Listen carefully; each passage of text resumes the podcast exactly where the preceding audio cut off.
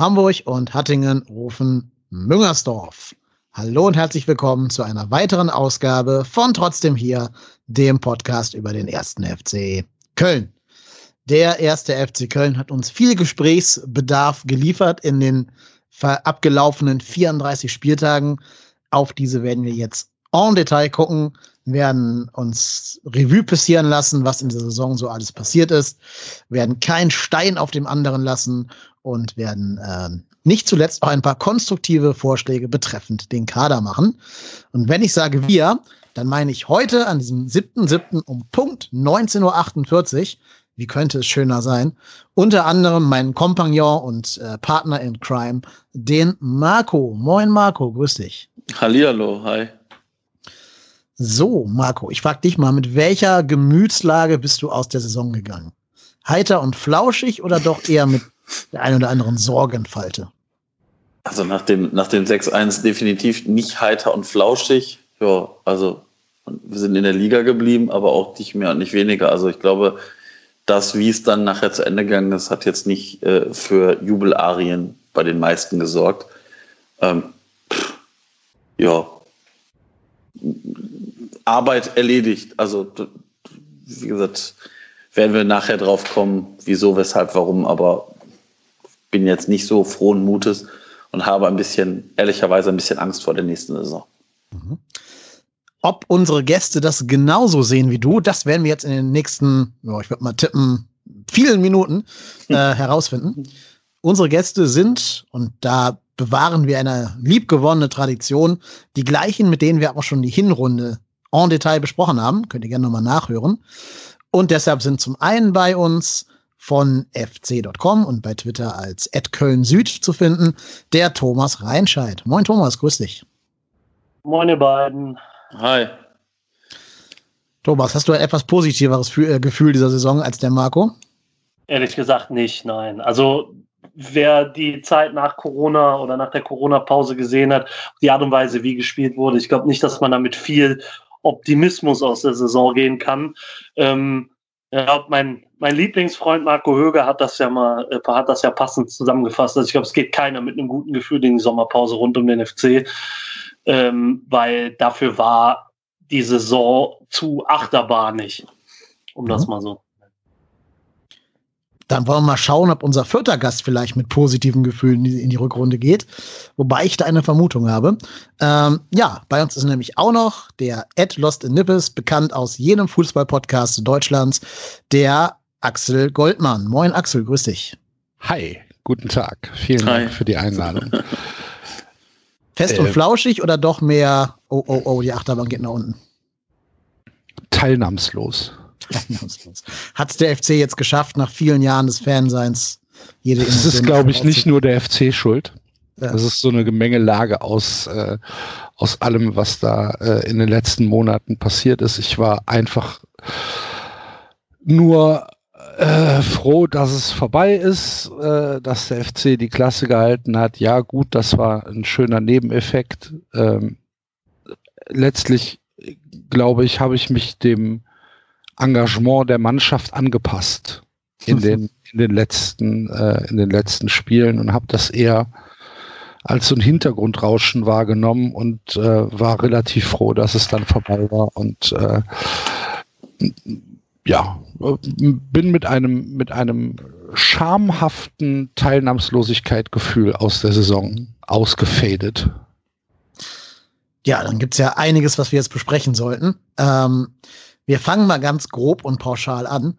Unser geliebter Präsident, der Präsident der Herzen, Dr. Werner Wolf, hat ja gesagt, er würde die Saison mit einem befriedigend Plus bewerten. Also knapp hinter gut. Ähm, wenn ihr die ganze Saison, also wirklich vom ersten bis zum 34. Spieltag mit all ihren Facetten ebenfalls mit einer Note versehen würdet, Thomas, welche Note würdest du dann dahinter schreiben? Also definitiv keine 3 Plus, ehrlich gesagt. Also voll befriedigend, wie äh, Werner Wolf es ausdrückte, war die Saison definitiv nicht. Also man muss klipp und klar sagen, wenn man sich die Saison anguckt, der FC hat drei Monate konkurrenzfähig mitgespielt in der Bundesliga. Mehr nicht in einem ganzen Jahr. Wir waren vor äh, der Siegesserie im Dezember nicht konkurrenzfähig in der Bundesliga. Wir waren nach Corona nicht konkurrenzfähig in der Bundesliga oder beziehungsweise nach der Corona-Pause. Corona ist ja tatsächlich entgegen aller äh, Öffentlichkeitsarbeitsleuten gar nicht vorbei. Es läuft ja noch. Äh, ja, keine Ahnung. Also wenn ich mal sage, dass es nicht aus, also es war sechs von neun Monaten der Saison nicht ausreichend. Da komme ich im Schnitt nicht auf, selbst bei einer Eins für Dezember bis Februar nicht auf eine, oder bis Anfang März nicht auf eine 3 plus, ehrlich gesagt. Also es war im besten Sinne des Wortes ausreichend, nicht mehr. Was Siehst, FC abgeliefert hat. Mhm. Siehst du das ähnlich, Axel? Axel, noch da? Hallo?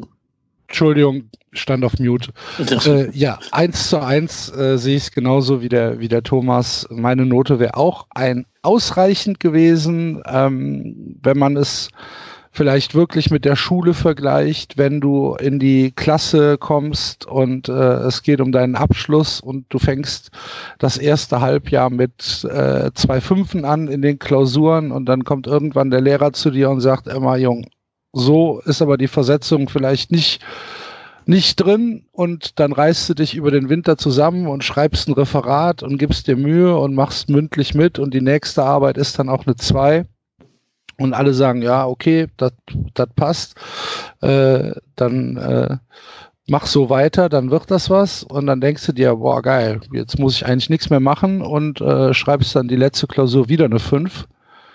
Dann denkt sich der Lehrer auch, ja, Gut. Er hat sich in der Mitte vielleicht ein bisschen Mühe gegeben, eine 2 rausgehauen. Ich gebe ihm mal eine 4. Er kommt nochmal durch, aber viel besser ist es nicht. Hm. Marco, deine Einschätzung fehlt uns noch. Ich bin da bei den anderen beiden. Ich, ich habe dem, dem der Saison eine 4 minus gegeben. Es reicht im Endeffekt aus. Die Versetzung ist gerade so eben abgewendet. Also die, die, das, der Abstieg ist gerade so eben abgewendet worden, Versetzung gerade so eben geschafft, aber halt so mit zwei blauen Augen, wenn man mal ganz ehrlich ist. Und ähm, da hätte nicht so viel mehr schief gehen dürfen, dann wäre es halt in die Hose gegangen. Und deshalb ist es für mich ich sag mal, eine 4 mit einem kleinen oder etwas größeren Minus. Mhm. Ja, ich glaube auch, wenn die Saison noch zwei Spieltage länger gegangen wäre, wären wir abgestiegen, bin ich relativ überzeugt von weil ich nicht glaube, dass der Turnaround noch möglich gewesen wäre. Ich habe die beiden schlechten Phasen der Saison mit äh, 5 Minus quasi bewertet. Die gute 2 Plus. Für eine 1 hätte ich gesagt, da hättest du auch mal einen Punkt holen müssen gegen, gegen einen der äh, großen Vereine, irgendwie zumindest einen Unentschieden mal rausholen müssen. Ähm, haben wir natürlich nicht getan, deswegen hätte ich da gesagt eine 2 Plus. Ist aber auch eine wirklich gute und ehrenwerte Note und gute Zeit gewesen. Gerade für einen Verein, der aus der zweiten Liga kommt. Und ne, wenn man bedenkt, dass wir natürlich auch nicht die Starspieler ähm, vor dem Herren da im Kader haben. Ja, und äh, ein Punkt und ein Punkt und zwölf Punkte ergeben 14 Punkte. Geteilt durch drei sind eine 4,6, also sind ungefähr eine glatte 4 bis 4 Minus in dem Bereich. Ja, und das ist so ungefähr das Spiegelbild der gesamten Saison, würde ich sagen. Also, wo Herr Wolf diese 3 plus hergerechnet hat oder sich schön gerechnet hat, kannst du nur sagen, dass er die, den Akt des Klassenerhaltes so hoch bewertet hat, dass er automatisch irgendwie dadurch zwei Noten besser gegeben hat oder so. Andernfalls finde ich es nicht, nicht nachvollziehbar, wie er auf diese Note kommt, wenn er sie denn ehrlich gemeint haben sollte. Ja, Gut, nachdem wir das geklärt haben. Ähm, ich, denke, als, ich denke, als, äh, als Präsident äh, ist es dann halt auch nochmal was anderes als jetzt äh, als Fan. Vielleicht sieht das ja tatsächlich auch ein bisschen besser. Das kann ja sein, dass er ähm, halt sagt, für uns ist die Saison als Aufsteiger ne, äh, so abgelaufen, dass wir halt die Klasse gehalten haben. Ähm, ich weiß nicht, ob die, ob die drei dann gerechtfertigt ist. Für mich ist es auch wirklich nur ein ausreichend, aber ich würde jetzt dat, diese Aussage auch nicht weiter auf die Goldwaage legen. Also das ist jetzt dann halt, ist dann halt auch ein bisschen Marketing-Sprech dabei und wer unser Marketing kennt, der weiß ja, was das zu bedeuten hat. Ja, ich glaube auch, das ist Spinning. Das ist der Versuch, ein Spin in die Saison zu bringen, ähm, wo man sagen kann, so schlecht war das alles gar nicht. Aber ja, ich glaube, realistisch, wenn man ihn da wirklich mal in die Tiefe in die Augen schauen würde und ihn mal privat fragen würde, käme er auch zu einer anderen Note. Da ja, ich mir, bin ich ehrlich gesagt nicht so sicher, aber hm, was halt das mit dem Spin ist tatsächlich so eine Sache. Ich glaube, dass man damit den Akt, also eigentlich hat man den Klassenerhalt ja mit dem Sieg in Paderborn schon rechnerisch sicher gehabt letztlich. Also ich glaube, 32 Punkte hätten erreicht für uns. Und ähm, wenn man dann halt sieht, was das im Dezember, wo wir im Dezember darüber gesprochen haben oder auch in der Winterpause oder so, da hat er tatsächlich bei aller Kritik an der Aussage, die ich habe, ja auch nicht unrecht. Ne? Also ich glaube, Anfang Dezember hätte keiner einen Pfifferling draufgesetzt, dass die Truppe die Klasse hält. Wie das jetzt geschehen ist, ist skurril, finde ich, irgendwie insgesamt. Aber den, die Tatsache, dass sie den Klassenerhalt dann ja letztlich ja in irgendeiner Form halbwegs souverän geschafft haben, ist halt, äh, ja, geht halt in der Betrachtung ein bisschen unter, weil wir die Saison quasi so dreigeteilt gespielt haben, wie wir sie gespielt haben. Mhm. Ja. ja, ist krass. 32 Punkte hätten echt gereicht, tatsächlich. Bremen hat 31, ja. Ja, krass. Ja, ja, stimmt. Also dann kannst du sogar sagen, Klassenhalt wurde ja aus eigener Kraft geschafft. So ist es ja nicht. Also, ähm, wenn du die Punkte ehrlich, redlich geholt hast, gibt es ja relativ wenig dran ja. zu rütteln. Aber trotzdem darf man nicht vergessen, das, was der Thomas eben gesagt hat, dass wir über zwei Drittel der Saison eigentlich nicht wie ein Bundesligist aufgetreten sind. Ja. Und dass, wenn du die Mehrzahl der Spiele nicht wie ein Bundesligist auftrittst, finde ich, kann, kommst du nicht in, in, ein, in ein befriedigend oder ein vollbefriedigend rein. Mhm. Das widerspricht mir. Ja, also das sehe seh, seh ich ja genauso. Deswegen, aber ich glaube halt tatsächlich so, dass der, der Spin tatsächlich so aus dem Verein sein soll. Ähm, hör mal, Jungs, äh, Kritiker, äh, mal ein bisschen den Ball flach halten. Wir haben äh, den Klassenerhalt geschafft und das geht ein bisschen in der Betrachtung unter oder so. Deswegen ein bisschen positiver dargestellt, als es ist. Aber ich bin da ja, ich habe es ja eben schon gesagt, dass, äh, auch vom Preis-Leistungs-Verhältnis des Kaders und sowas, das ist halt nicht gute Arbeit gewesen und auch nicht voll befriedigende Arbeit mhm. über die Saison hinweg. Und was mir halt dabei ein bisschen sauer aufstößt, ist, wir sind ja, wir, wir agieren ja nicht im luftleeren Raum oder wir, wir leben ja nicht im luftleeren Raum als Fans. Wenn das jetzt eine einmalige Betrachtung wäre nach einem Klassenerhalt, würde ich halt sagen, okay. Aber der FC hat seit Jahren die Tendenz dahin, das Ganze deutlich schöner zu malen, als es ist. Und auch nicht nach außen auch tatsächlich nicht mal Klartext zu sprechen oder, oder halt mal ähm, hart äh, klare Kante zu fahren, sondern äh, man versucht es immer auf einem guten, positiven Spin zu drehen, was weiß ich, Marco Höger, Marcel Risse bleiben beim FC, Kölsche Jungs halten die Treue und was weiß was.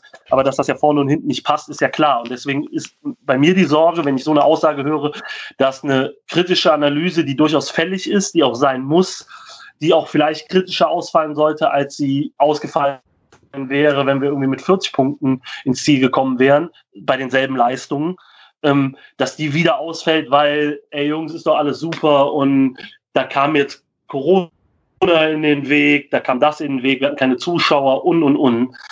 Und das ist halt so, weiß nicht, da habe ich die Sorge, dass der Verein wieder einmal sich, sich äh, selbst in die Tasche lügt, was so die eigene Leistungsfähigkeit anbetrifft. Hm. Das wäre eh eine Frage, die ich auf meinem Zettel hier stehen habe. Habt ihr das Gefühl, dass am Geisbockheim eine intensive Aufarbeitung der Saison stattfindet? Thomas hat es gerade schon so ein bisschen angedeutet, dass er das nicht glaubt. Marco, wie siehst du das? Glaubst du das? Ja, nee, also ja? nein, natürlich. Also ich glaube realistisch, also ganz ehrlich, wenn, wenn das der Fall wäre, dann müssten jetzt ganz viele Spieler in unserem Kader wirklich zittern.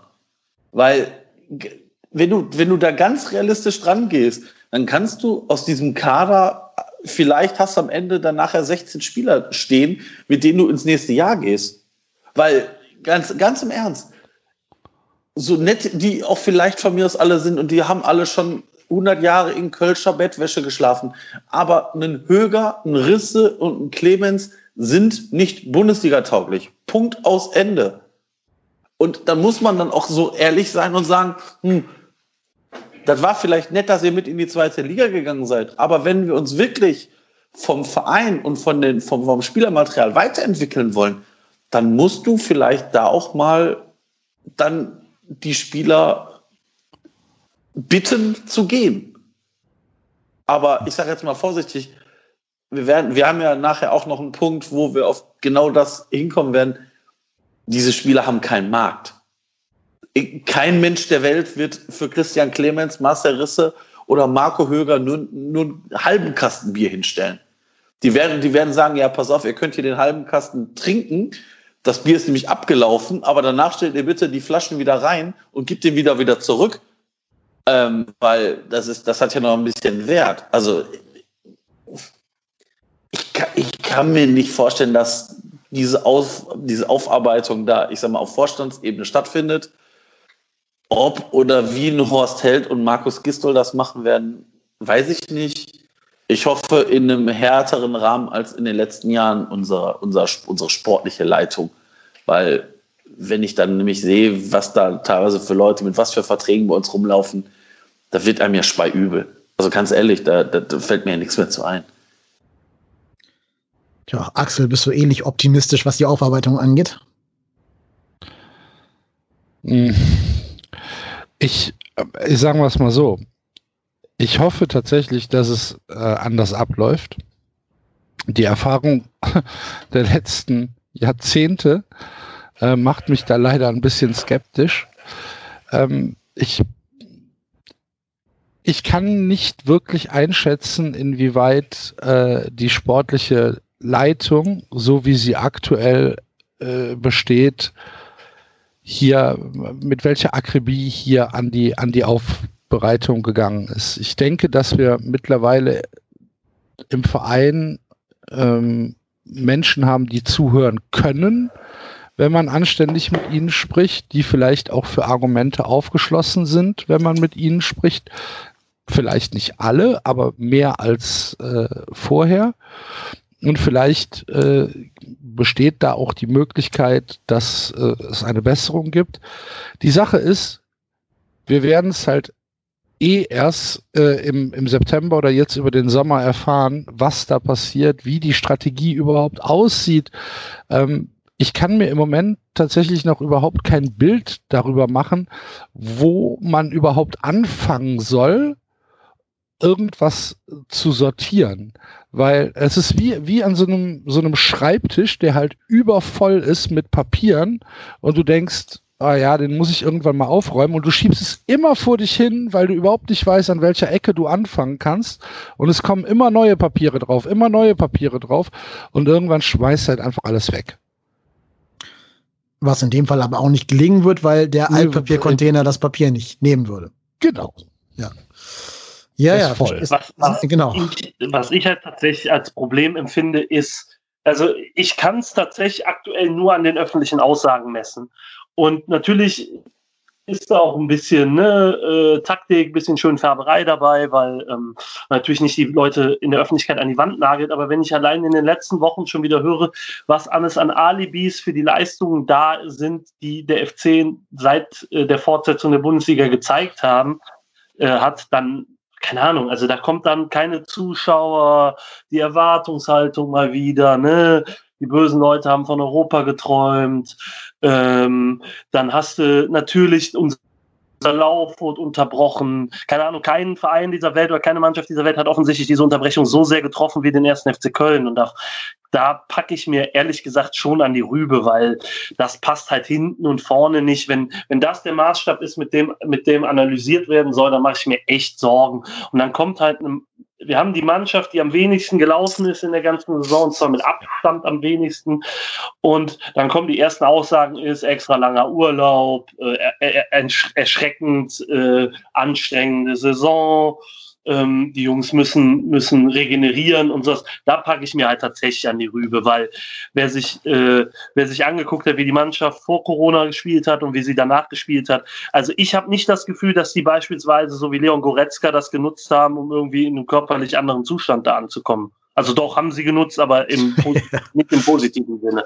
Und das ist halt was, das schleppen wir jetzt seit mindestens seit der Rückrunde, wo wir uns für Europa, den Europapokal qualifiziert haben, mit uns mit, dass diese Mannschaft offensichtlich nicht fit genug ist. Ob sie nicht fit genug sein will im Durchschnitt oder ob sie es nicht besser kann, kann ich nicht sagen. Aber das Problem ist, dass diese Mannschaft einfach nicht genug läuft. Mhm. Und da dann zu sagen, ja gut, wir machen jetzt und bis Anfang und August, Anfang August treffen wir uns wieder Uff, das finde ich schwierig, ehrlich gesagt, auch als Zeichen nach außen. Ich bin jetzt kein Fan davon, die sollen zu Fuß nach Hause laufen nach dem Auswärtsspiel oder so. Aber ähm, da waren offensichtlich einige in der Mannschaft in der Corona-Pause nicht ganz so fleißig. Und dann als Zeichen dessen, ja gut, wir haben es jetzt halt irgendwie gewuppt, Freunde. ähm, dann geht mal bitte, äh, macht mal sechs Wochen Urlaub oder so. Das ist mir, keine Ahnung, weiß ich nicht. Verstehe ich hm. nicht, ehrlich gesagt. Ich möchte das, was du gesagt hast, gerade ganz kurz mit Zahlen unterfüttern, weil ich sie gerade zufällig vor mir liegen habe. Die Laufstatistiken der Bundesliga. Auf Platz 1 liegt Bayern 04 Leverkusen mit 4054 Kilometern in der ganzen Saison. Platz 2 Union Berlin mit 4007 Kilometern. Dann kommen ganz lange irgendwelche anderen Vereine. Und dann auf Platz 16 der FSV Mainz 05. Liebe Grüße an Achim Bayerlotzer. Platz 17 Fortuna, 5, äh, Fortuna Düsseldorf. Und auf Platz 18 dann tatsächlich der erste FC Köln mit 3833 Kilometern, also 170 Kilometer weniger als zum Beispiel Union Berlin, die ich, also ich finde, man muss uns an Union Berlin messen können. Das muss unser Anspruch sein. Die sind mit uns zusammen aufgestiegen mit irgendwie, ich glaube, sechs Punkten weniger in der zweiten Liga als wir, hatten am Ende aber fünf Punkte mehr in der ersten Liga als wir. Die sind ja sogar noch schlimmer von der fehlenden Fanunterstützung betroffen, ne, mit ihrem ihrem Heim, Heimnimbus. Ähm, und haben natürlich wirtschaftlich ganz andere Voraussetzungen als wir. Also wenn wir schon von denen so eklatant abgehängt werden, in ganz vielen kleinen Disziplinen, ähm, dann frage ich mich, an wem wir uns da überhaupt noch messen sollen. Wo wir sagen können, ach, das läuft ja besser bei uns als in so und so. Ja. ja. Das ist erschreckend. ja, Bremen, die die ganzen Ex-FC-Spieler da auf, auflaufen lassen wahrscheinlich. Aber nee, also es, du musst doch in der Lage sein zu sagen, Union Berlin ist eine Mannschaft, die müssen wir hinter uns lassen. So, wenn ich da schon das nicht als Ziel habe, wo sind dann noch meine Ziele? Mhm. Ja, ich glaube, da widerspricht dir hier ja niemand. Nee, nee, ich weiß da wird mir auch beim FC wahrscheinlich keiner widersprechen. Also jedenfalls nicht, wenn sie ehrlich sind. Problem ist halt nur, dass ich einfach das Gefühl habe, dass Union eine Mannschaft ist, die Bock drauf hat, die will. Und wir halt mehr so die, die launische Diva, die dann mal drei, vier, fünf Spiele, wenn so ein Flow reinkommt, gut spielt. Aber sobald dieser Flow weg ist, auch nicht mehr die Eigenmotivation hat, sich dagegen aufzulehnen. Mhm. Ja. Kann schon sein. Ja, dieses Gefühl ist ja tatsächlich das, was so mit der Saison aufgekommen ist. Ne? Also wir haben das bei uns dann ja so, äh, so kryptisch genannt, ein guter, guter Bock springt nur so hoch, wie er muss. Ja. Ähm, das ist ja das, was, was sich durch die letzten Jahre zieht. Ne? Also ist es ja jetzt auch nicht so, als wäre das die, das erste Mal, dass diese Mannschaft so Wellentäler durch, durchläuft, wie es jetzt ist. Also wir erinnern uns an die letzte Zweitligasaison, wo irgendwie im Herbst nichts mehr lief, dann aber irgendwie mit Karneval, mit äh, Armin Fees Beschuss auf Werner Spinner auf einmal sportlich zumindest äh, die Punkte zusammengerumpelt wurden. Dann war der Aufstieg so gut wie sicher, dann haben sie wieder nichts hinbekommen. Davor die Saison auch, da haben sie quasi nur nach der Winterpause für sechs Wochen oder so teilgenommen an der Bundesliga. Davor und danach war einfach gar nichts. Das ist halt, das zieht sich durch und genau so zieht sich auch dieses Laufproblem durch. Und keine Ahnung, das scheint ja zumindest nach Aussagen von Horst Held angekommen zu sein in, bei den Leuten. Inwiefern das dann eine kritische Aufarbeitung der Art und Weise, wie diese Mannschaft aufgestellt ist, äh, insgesamt herbeiführt, wage ich halt zu bezweifeln, weil das Problem hat äh, Marco ja eben auch schon umrissen und sowas. Äh, großartige Veränderungen wird es kaum geben, weil wir auf der Abgabenseite vermutlich große Probleme haben werden, weil wir einfach jeden Menschen, der beim FC gespielt hat oder spielt, mit Geld dermaßen zuschütten, dass diese Menschen ihre Verträge auch gut und gerne mal behalten wollen. Und äh, ich sehe halt nicht, also so ein Facelifting oder einen kompletten Umbruch in diesem Sommer sehe ich halt aus wirtschaftlichen Gründen absolut nicht kommen. Und dann weiß ich nicht, also der Wurm scheint ja in der Mannschaft drin zu stecken und die Mannschaft ist ja jetzt nicht komplett verändert seit drei, vier Jahren. Und dann muss man halt mal schauen, woran, also ob man andere Maßgaben da setzt. Weil natürlich Union mit ein paar Punkten vor uns, aber der, die Diskrepanz in der Laufleistung ist ja frappierend. Und das darf aus meiner Sicht nicht sein. Wir waren halt, wie gesagt, wenn man schon den Anspruch hat, als normale oder als Aufsteiger da reinzugehen, dann muss man auch äh, das so nachweisen.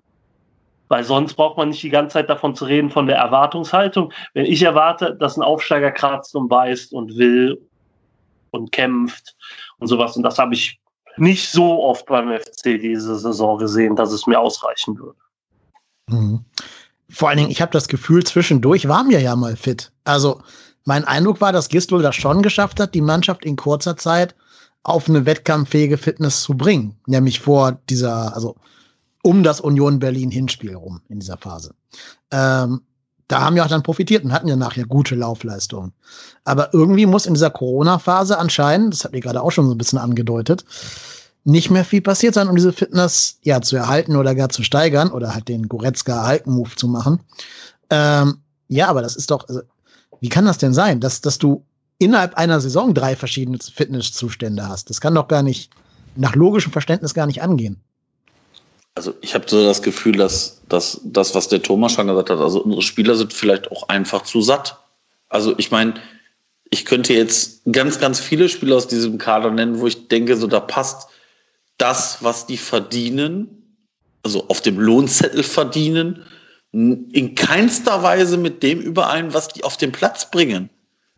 Also ganz ehrlich, als als wir diese, als wir diese, äh, die Sendung hier vorbereitet haben, haben wir überlegt, äh, sollen wir hier so einen Spieler der Saison küren? Ganz ehrlich, du kannst maximal, maximal zwei Spieler nehmen, die du überhaupt als in Anführungszeichen Spieler der Saison nehmen kannst. Zwei Spieler von Timo Horn nicht, und wen noch? Timo Horn und, und Marco Schmitz, Höger. Schmitz, Marco Höger, Höger, Horn. Höger also, hat Stabilität reingebracht bei jedem ja. Auftritt. Ja, ja. Und, und, ich, ich, ich habe eine Aufgabe bekommen heute Abend äh, von, äh, von meiner Freundin. Den Namen Marco Höger nicht zu erwähnen. Den, Mar den Namen Marco Höger nicht negativ zu erwähnen. So, wir, sollen, wir sollen Marco Höger in Ruhe lassen. Ich habe das jetzt hiermit kundgetan. Ja. Mehr bleibt mir nicht. Marco ja, Höger also, hat, einen, hat einen sehr schönen Bart und ist bestimmt ein sympathischer Mensch. Das ja, möchte sie hören, genau. Ja, das ist ja, ganz ehrlich, also nochmal, ich habe das ja gerade schon gesagt, also vielleicht sind das doch alles nette Typen. Also vielleicht ist so ein Timo Horn ja auch ein netter Typ. Nur, da passt, also es passt, das, das Anspruchsdenken des ersten FC Köln ist ja, wir wollen in der Bundesliga spielen und nicht, wir wollen bis zum letzten Spieltag gefühlt zittern, ob wir es irgendwie uns zusammengaunern. Und wenn ich dann sehe, was die, diese Spieler alle verdienen, und damit, das ist jetzt nicht so eine Neiddebatte, die ich hier lostreten will, sondern einfach, das passt einfach nicht zusammen. Ob nun der Spieler Marco Höger, Benno Schmitz, Drexler, Schaub, Schindler, wen auch immer, du kannst dir da, aus diesem Kader kannst du dir bis auf ganz wenige Ausnahmen alle rausnehmen. Und dann guckst du dir die an und sagst, ja, was verdient der? Was hat der gebracht? Minus. Das ist, wenn du da durchgehst, dann hast du vielleicht maximal zwei Pluszeichen, wo Spieler annähernd mehr Leistung bringen, als sie vielleicht auf dem Lohnzettel verdienen. dann hast du ein paar, also gerade diese, diese, gerade muss man, muss man ja sagen, diese ganzen jungen Spieler, die gerade auch in unserer guten Phase auch abgeliefert haben. Katterbach, äh, äh, Thielmann, Jakobs, den, ganz ehrlich, dass die von mir aus mal in so ein Loch fallen, das ist ja, das ist deren erste wirkliche Profisaison gewesen. Und da, da habe ich volles Verständnis dafür, dass die halt nicht 34 Spieltage wie so ein, wie so ein Roboter liefern. Das, das stehe ich denen, also das, da muss man denen einfach zugestehen, dass die auch mal vielleicht schwächere Phasen haben. Aber wenn du dann irgendwelche Spieler hast, die gefühlt nicht ein gutes Spiel in der Saison haben, wo du dir denkst so, was macht der überhaupt im Kader? Was macht er überhaupt in diesem Verein? Was, wo, nee. Also da kannst du teilweise echt besser einen Turnbeutel reinlegen in ins Feld. Das hat genau den Effekt. Der, der Turnbeutel, wenn der mal noch vom Gegner weggetreten wird, hat der mehr Laufleistung. Und das, das passt einfach nicht. Und ich, ganz ehrlich, Horstheld ist die ärmste Sau, weil der muss diesen aufgeblähten Kackkader, wo die Spieler auch noch ein Schweinegeld verdienen, übernehmen und ausmisten. Ich möchte den Job nicht machen. Im Leben nicht. Also ich meine, auch der verdient, also man muss, man muss auch da sagen, der bekommt da ja auch einen kleinen Umkostenbeitrag für und ein hohes, vielleicht ein, ein mittleres Schmerzensgeld, aber der wird ja in letzter Instanz daran irgendwann gemessen, was er einen Kader für nächste Saison zusammenstellt. Und jetzt wissen wir alle, dass der FC jetzt so finanziell in den letzten Jahren so ein bisschen über seine Verhältnissen gelebt hat. Und das plus, was wir uns irgendwann mal in den guten Stögerjahren erarbeitet haben, nicht mehr da ist. Und dann guckst du dir an, also ne, es ist ja nicht so, dass wir da jetzt irgendwie sieben, acht Spiele haben, wo du sagst, boah, geil, wenn du die gewinnbringend verkaufst, dann bist du wieder halt irgendwie im Plus. Also. Boah, ich glaube schon, dass du Kapital hättest, das verkaufen kannst. Also, ja, aber, Katterbach, aber, aber, aber, und so weiter. Ja, gut, ja, klar. Ja, aber also, ich glaube, ich glaube, klar, ein Katterbach, ein Bornau, aber dann wird es doch auch schon dunkel. Ja, also Jakobs jetzt mal, ja, aber also ich meine jetzt mal ganz im Ernst, das, also ich bei, bei Katterbach und Jakobs ist es ja so, du hast die aus dem eigenen Nachwuchs da hochgebracht, du hast für die keine Ablöse gezahlt. Aber wenn du mal wirklich tatsächlich dir anguckst, was wir für Spieler an Ablösen gezahlt haben und was wir wahrscheinlich da für einen aktuellen Gegenwert von haben, da können wir uns ja nur noch ins Bett legen, die Decke über den Kopf ziehen und anfangen zu weinen. Am besten noch einen Eimer neben das Bett stellen, wo wir nachher das Kissen drin ausbringen. Ja, ich also, muss an der Stelle mal eine, eine kurze Gegenrede halten. Ähm, ich finde, es ist vollkommen wurscht, was ein Fußballer verdient. Also mir ist es vollkommen wurscht. Ihm selber wahrscheinlich nicht. Aber das spielt für mich in der Bewertung überhaupt keine Rolle.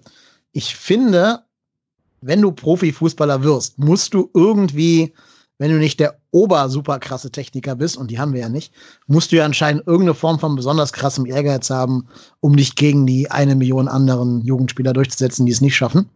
Das heißt, du musst ja irgendeine Art der intrinsischen Motivation haben, um halt eben es ins Profibusiness zu schaffen. Deswegen glaube ich halt tatsächlich nicht, dass ein Profispieler sagt, ah, ich verdiene jetzt hier meine drei Millionen im Jahr, es reicht, jetzt brauche ich ein bisschen weniger zu laufen. Das kann ich mir tatsächlich nicht vorstellen und nicht in dieser, in dieser flächendeckenden äh, Summe wie bei uns, dass das jeder Spieler denkt. Ein, zwei faule Schafe hast du immer, klar, logisch. Aber nicht die ganze Mannschaft, nicht 20 von, von 25 Spielern oder so. Das glaube ich wirklich überhaupt nicht. Ich glaube eher einfach, dass im gesamten Verein nicht die Kultur herrscht, in der du zur Maximalleistung angetrieben wirst. Das kannst du in Köln genauso sehen wie zum Beispiel beim HSV in Hamburg. Auch da, da ist wahrscheinlich eher die Kultur, ach, jetzt doch schönes Wetter, lass doch mal lieber ins, ins Eiscafé gehen. Und wir haben jetzt so lange Opfer gebracht und konnten nicht ins Eiscafé. Jetzt können wir endlich wieder, komm hier, Freistöße trainieren kannst du auch morgen noch oder noch mal eine Laufeinheit hinten dran schieben. Ach, brauchst du nicht. Ist doch alles gut hier. Ähm, wir werden trotzdem abgefeiert werden, abgekultet werden. Komm, wir gehen mal schön ein, einheben.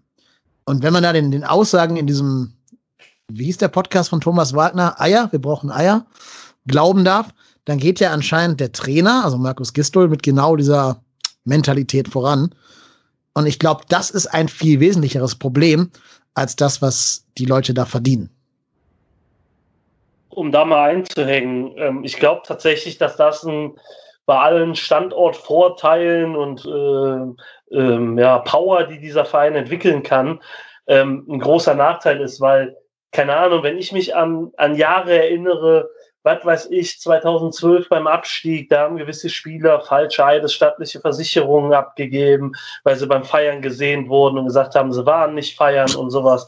Und ich bin halt ganz ehrlich, ne, ich glaube, also das zieht sich, ich glaube, ein bisschen durch die Vereinsgeschichte ähm, als FC-Spieler bist du halt der König von Köln und als Verantwortlicher auch.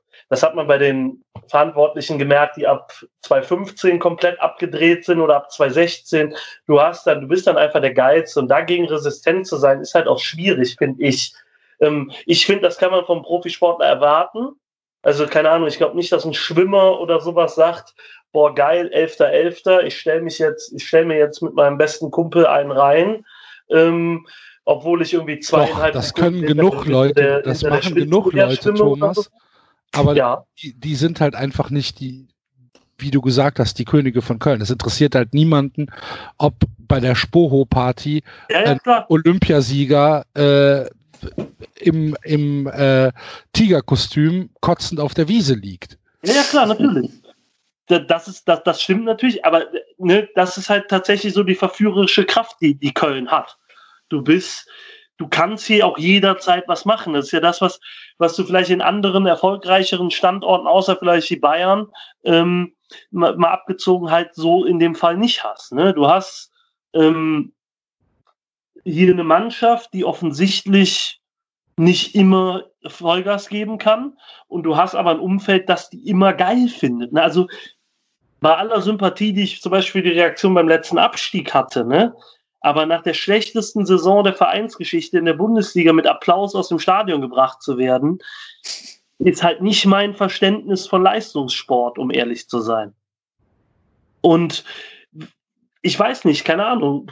Man muss den jetzt nicht mit der schwarzen Wand und auf dem Platz und möglichst irgendwie, keine Ahnung, die äh, über die Severinstraße treiben und gucken, dass es irgendwie lebendig bis zum, bis zum Severinstor schaffen. Aber keine Ahnung, ich weiß nicht, also ich kann, habe kein, ich habe wenig Verständnis dafür, sich, äh, nehmen wir mal den Fall Timo Horn halt, äh, irgendwie am 11.11. voll zu löten, während es sportlich aussieht wie Karl Arsch und ich selber auch auf dem Platz spiele wie Karl Arsch. Die können von mir aus, wenn die, was weiß ich, wie Milivoje Novakovic in seinen Hochzeiten abliefern, allesamt, können die sich von mir aus jeden Tag aus dem Leben ballern. Das ist mir furchtbar Wumpe. Das fällt dir halt nur komplett auf die Füße, wenn es nicht läuft. Und sich, keine Ahnung, mitten am 11.11. in der Stadt voll zu löten, das, sorry, da fehlt mir einfach das Verständnis für. Und die sind halt, weiß nicht, dafür sind sie halt nicht gut genug, um das zu können. Was weiß ich, das konnten Heinz Flohe, das konnte, was weiß ich, ein, äh, ein Wolfgang Overath oder was weiß ich nicht. Die waren aber auch alle extrem gut. Und das sind wir nicht. Und dann so eine Einstellung an den Tag zu legen, finde ich halt, wow, extrem schwierig. Und dann muss sich halt jeder da fragen, ob er alles gibt dafür, was was äh, nötig ist. Und das sehe ich halt in dem Verein von oben bis unten nicht. Also im Zweifel wird er lieber auf wir sind Kölsch, das ist halt hier so gemacht und Hauptsache, das ist eine Kölsche Jung. Wir haben die Beispiele ja eben auch schon, die hatte ich ja auch schon genannt nach dem Abstieg. Da werden dann Leute dafür abgefeiert, dass sie bleiben, obwohl sie hier den Vertrag ihres Lebens haben, den sie nirgendwo anders mehr bekommen würden, falls diese Vereine sie überhaupt hätten haben wollen. Also, dass ein Jonas Hector bleibt und vielleicht mit Abstrichen und Timo Horn, das sind Willensentscheidungen, die ihnen auch sehr gut vergütet wurden. Aber bei, was weiß ich, Christian Clemens, Marco Höger, Marcel Risse, sorry, bei allen Qualitäten, die diese Spieler mal hatten oder auch haben, für das Geld kommen die nirgendwo mehr unter. Und da wird dann lieber einen auf durch und für Fraktion gemacht und alle sind voll die Kölschen Kulthelden. Keine Ahnung, der FC macht eine Abstimmung in der Corona-Pause, die Elf des Jahrhunderts bis jetzt oder des Jahrzehnts oder so. Und da werden dann halt Kevin McKenna und Matthias Lehmann reingewählt und Mito Bretschko. Da habe ich dann halt auch wenig Fragen, ehrlich. Hey, die anderen Leute wollen es halt auch. Wir sind halt geiler, irgendwie ein kultiger Typ zu sein, als irgendwie sportliche Qualität zu haben. Und ja, weiß nicht. Das, das zieht sich halt auf so vielen Sachen, in so vielen Sachen durch den Verein, äh, dass ich, dass ich da auch nicht auf kurzfristige Besserung hoffe. Ich hatte die Hoffnung, dass mit einer Person aus dem Präsidium da vielleicht ein bisschen anderer Wind einzieht, aber der hat sich dann ja nach 100 Tagen, hatte sich das Thema halt auch erledigt mit, mit Jürgen Sieger, aber äh, keine Ahnung. Ich habe nicht das Gefühl, dass eine, wie es ja auch eben genannt wurde, eine Art Leistungskultur in diesem Verein existiert, sondern es ist eher so dieses klassisch Kölsche, jojo, ne, machen wir halt neue oder so. Aber es ist ja dann merkwürdig, dass das Protagonisten unabhängig ist, ne? Dass sich wer auch immer hier nach Köln kommt, sei es Spieler oder Trainer, in relativ kurzer Zeit an dieses ja, an dieses Laissez-faire, was hier in der Stadt herrscht, gewöhnt und sagt, ach, hier ist nett, dann machen wir das so. Also äh, da, da, muss, da, muss ja, da muss ja irgendwas Grundlegendes dann dahinter stecken. Mhm. Da hat Tobi Escher tatsächlich mal auf Spielverlagerung einen sehr interessanten Aspekt zu, reingebracht. Er hat gesagt, dass ein Club immer so eine gewisse, ja, ich weiß nicht, ob er es DNA genannt hat, aber so eine gewisse Strukturmerkmale hat, die ihn ausmachen. Und egal, wie viele Spieler in den fünf Jahren oder so ausgetauscht werden, diese Strukturmerkmale bleiben immer vorhanden, trotzdem. Zum Beispiel Barcelona wird immer Tiki-Taka, Kurzbesitz, äh, Kurzpass, Ballbesitz, Fußball spielen. Bayern wird immer eine Mir-San-Mir-Mentalität haben. Und Vereine wie Köln oder Hamburg werden immer eher diese, ja, hm, passt schon, morgen Mentalität an den Tag legen. Und irgendwie scheint es so zu sein, dass die Leute, die da sind, die, die neu dazukommen, absorbieren und die quasi mit in ihren Kosmos aufnehmen, anstatt sich von diesen neuen auf deren Niveau heben zu lassen. Also, wir können ja mal ein Gedankenexperiment machen. Ich bin überzeugt, wenn, wenn Folgendes passiert wäre, wenn Timo Horn als Beispiel jetzt einfach mal vor fünf Jahren zu, sagen wir mal, irgendeinem anderen Verein, der bei uns da unten rumdümpelt, in unserer Preisklasse gewechselt wäre, wäre der heute ein kompletter rarer Torwart, als das bei uns geworden ist, wo ja eher die Entwicklung nach hinten geht als nach vorne. Gleichzeitig, wenn wir vor fünf Jahren durch irgendeinen glücklichen Zufall einen Manuel Neuer verpflichtet hätten, dann wäre Manuel Neuer heute da, wo jetzt Timo Horn ist, also weit weg von der Weltklasse. Ähm, könnt ihr gerne anders sehen, dürft ihr jetzt gerne noch kommentieren, ob ihr das, ob ihr das so seht wie ich. Aber das ist so dieses, dieses Wesensmerkmal, was anscheinend so tief drin ist, dass immer äh, schon aus, den, aus dem Putz im Geisbockheim quasi in die Spieler hinein absorbiert. Kennt ihr dieses, kennt ihr dieses Experiment mit den äh, Affen, dem Holzflock und der Banane? Nee. Ähm, reales Experiment zum äh, Sozialverhalten und zur Lernfähigkeit von, von Primaten. Äh, ist schon ein bisschen älter, ich glaube 60er Jahre oder so. Ähm, es sitzen halt vier Affen, sitzen in dem Käfig, in der Mitte ist ein Holzflock und über dem Holzflock hängt eine Banane. Und ähm, die, die Affen gucken natürlich die ganze Zeit auf die Banane. Und irgendwann steigt ein Affe auf diesen Holzpflock und dann kommt aber ein Wasserstrahl und der haut den da runter, bevor er an die Banane kommen kann. Und die anderen drei sitzen unten und gucken zu. Und dann gucken sie aber immer wieder auf die Banane. Und dann geht der nächste Affe hoch und probiert es, probiert es auch. Und dann kommt wieder ein Wasserstrahl. Und dann kommt nochmal ein Affe oder zwei sogar, die es gemeinschaftlich versuchen. Kommt wieder ein Wasserstrahl. Die kommen also nicht an die Banane. Und irgendwann, nach zwei Tagen oder so, wird einer von den Affen ausgetauscht. Nur einer. Mit einem Affen, der halt das noch nicht gesehen hat. Und der sieht dann halt diese Banane auf dem Holzflock und denkt sich, auch geil, eine Banane. Da versuche ich hochzuklettern, wird dann aber von den anderen dreien zurückgehalten. Die mhm. sagen, mach das nicht, kannst du nicht machen. Der weiß aber gar nicht warum. Und jeden Tag später wird ein anderer Affe zurückgehalten, bis irgendwann nur noch vier Affen da drin sitzen, die noch nie mit Wasser in Berührung gekommen sind und trotzdem geht keiner auf den Holzflock hoch, weil alle sagen, nee, mach das nicht. Ja, warum nicht? Ja, haben wir immer so gemacht. Ist halt so. Ja. Da geht keiner hin. Ja, das genau das, das ist halt diese, diese, diese Dynamik, dass irgendwas wahrscheinlich in dieser DNA des Vereins ist, der die Leute halt zu diesem Verhalten antreibt. Weil es ist ja, der Thomas hat es eben gesagt, es ist ja nicht nur Timo Horn, das ist ja eine lange Strecke von Spiel. Ich kann mich erinnern an Matthias Scherz im Unterhemd auf der, auf der Sülzburgstraße. Im Unterhemd am Ende seiner Kräfte. So, und äh, ja, irgendwas macht, diese, macht dieser Verein mit den Leuten. Nur was? Und wie du sprichst ja, du das? Das Ding ist ja auch einfach, man, auch dieser Verein existiert ja nicht im, im, im Nirgendwo. Äh, die Stadt funktioniert ja halt auch einfach auch in ja. fast allen Bereichen so, ne? Ja. Das ist halt einfach so gelebte Mittelmäßigkeit. Da kann man mitunter recht amüsant oder auch recht charmant finden, so auch dieses, ja Jung, recht dich nicht so, das ist halt so, ne?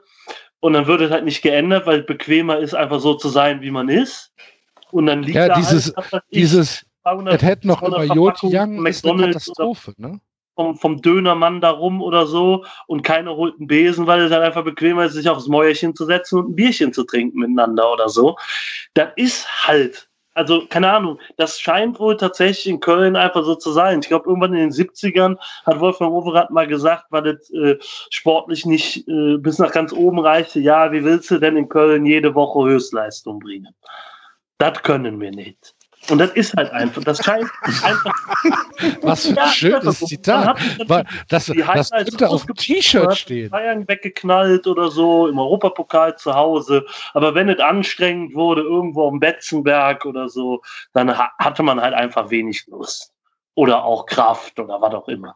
Und das, das zieht sich hier in Köln, ist ja auch einfach ein Phänomen, das sich ja durch die ganze Stadt zieht, einfach. Das lässt sich ganz gut leben.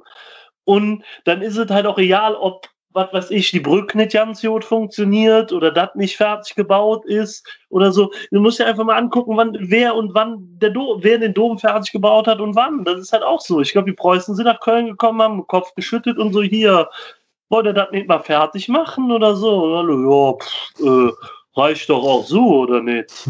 Und ja, das, keine Ahnung, das scheint wohl so tief in dieser Stadt drin zu sein, dass es natürlich auch abfärbt auf den Verein und der Verein halt auch einfach so agiert. Und das, weiß nicht, klar, ne, ich habe lieber einen Verein mit so einer Seele als jetzt irgendwie, keine Ahnung, so auf gnadenlos, effizient getrimmte, Gott weiß was Roboter oder so. Aber ein bisschen mehr Anspruch und ein bisschen mehr Wollen würde ich mir auf allen Seiten erwarten. Also Spieler, Verantwortliche, aber halt auch Fans. Weil wie gesagt, keine Ahnung. Ich glaube, dass selbst, also wenn man sieht, wie Timo Horn seit der Rückrunde 2000, also seit seiner Knieverletzung eigentlich 2016 hält, das ist halt nicht gut. Und trotzdem ist er halt für ganz viele immer noch so, was weiß ich, so ganz knapp hinter Manuel Neuer angesiedelt. Und das raff ich halt nicht. So als ob der Karl einfach so, ja gut, der hätte jetzt eine schlechte Phase, das ist in zwei Wochen auch wieder vorbei. Nee, das geht einfach drei Jahre schon so. Und das, keine Ahnung, dann ist Kritik direkt wieder, das wird dann auch wieder so gebügelt, dass Kritik ist Hass. Keine Ahnung, die Fragestellung der Bild war ja frappierend, entlarvend einfach so. Keine Ahnung, es steht auch in Köln immer mehr in der Kritik, woher kommt der Hass? Hä? Das ist Kritik, das ist kein Hass. Natürlich gibt es da auch Hass und Scheißnachrichten, das ist halt Social Media, ne? Aber der Großteil der Kritik ist halt berechtigt und fundiert. Weil der Kerl einfach seit drei Jahren nicht gut hält. Und auch bei anderen Spielern in der Mannschaft ist es fundiertere Kritik als vor 25 Jahren am Marathontor zu rütteln oder so.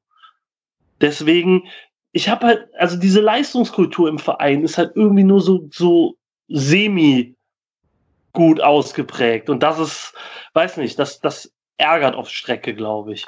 Mhm. Nicht nur mich. Mhm. Also ich habe ich hab so ein bisschen das Gefühl, dass das, was ihr auch schon gesagt habt, das ist nicht nur, das ist nicht nur bei den Spielern so. Ich habe auch das Gefühl, da stecken sich so alle im Verein gegenseitig an.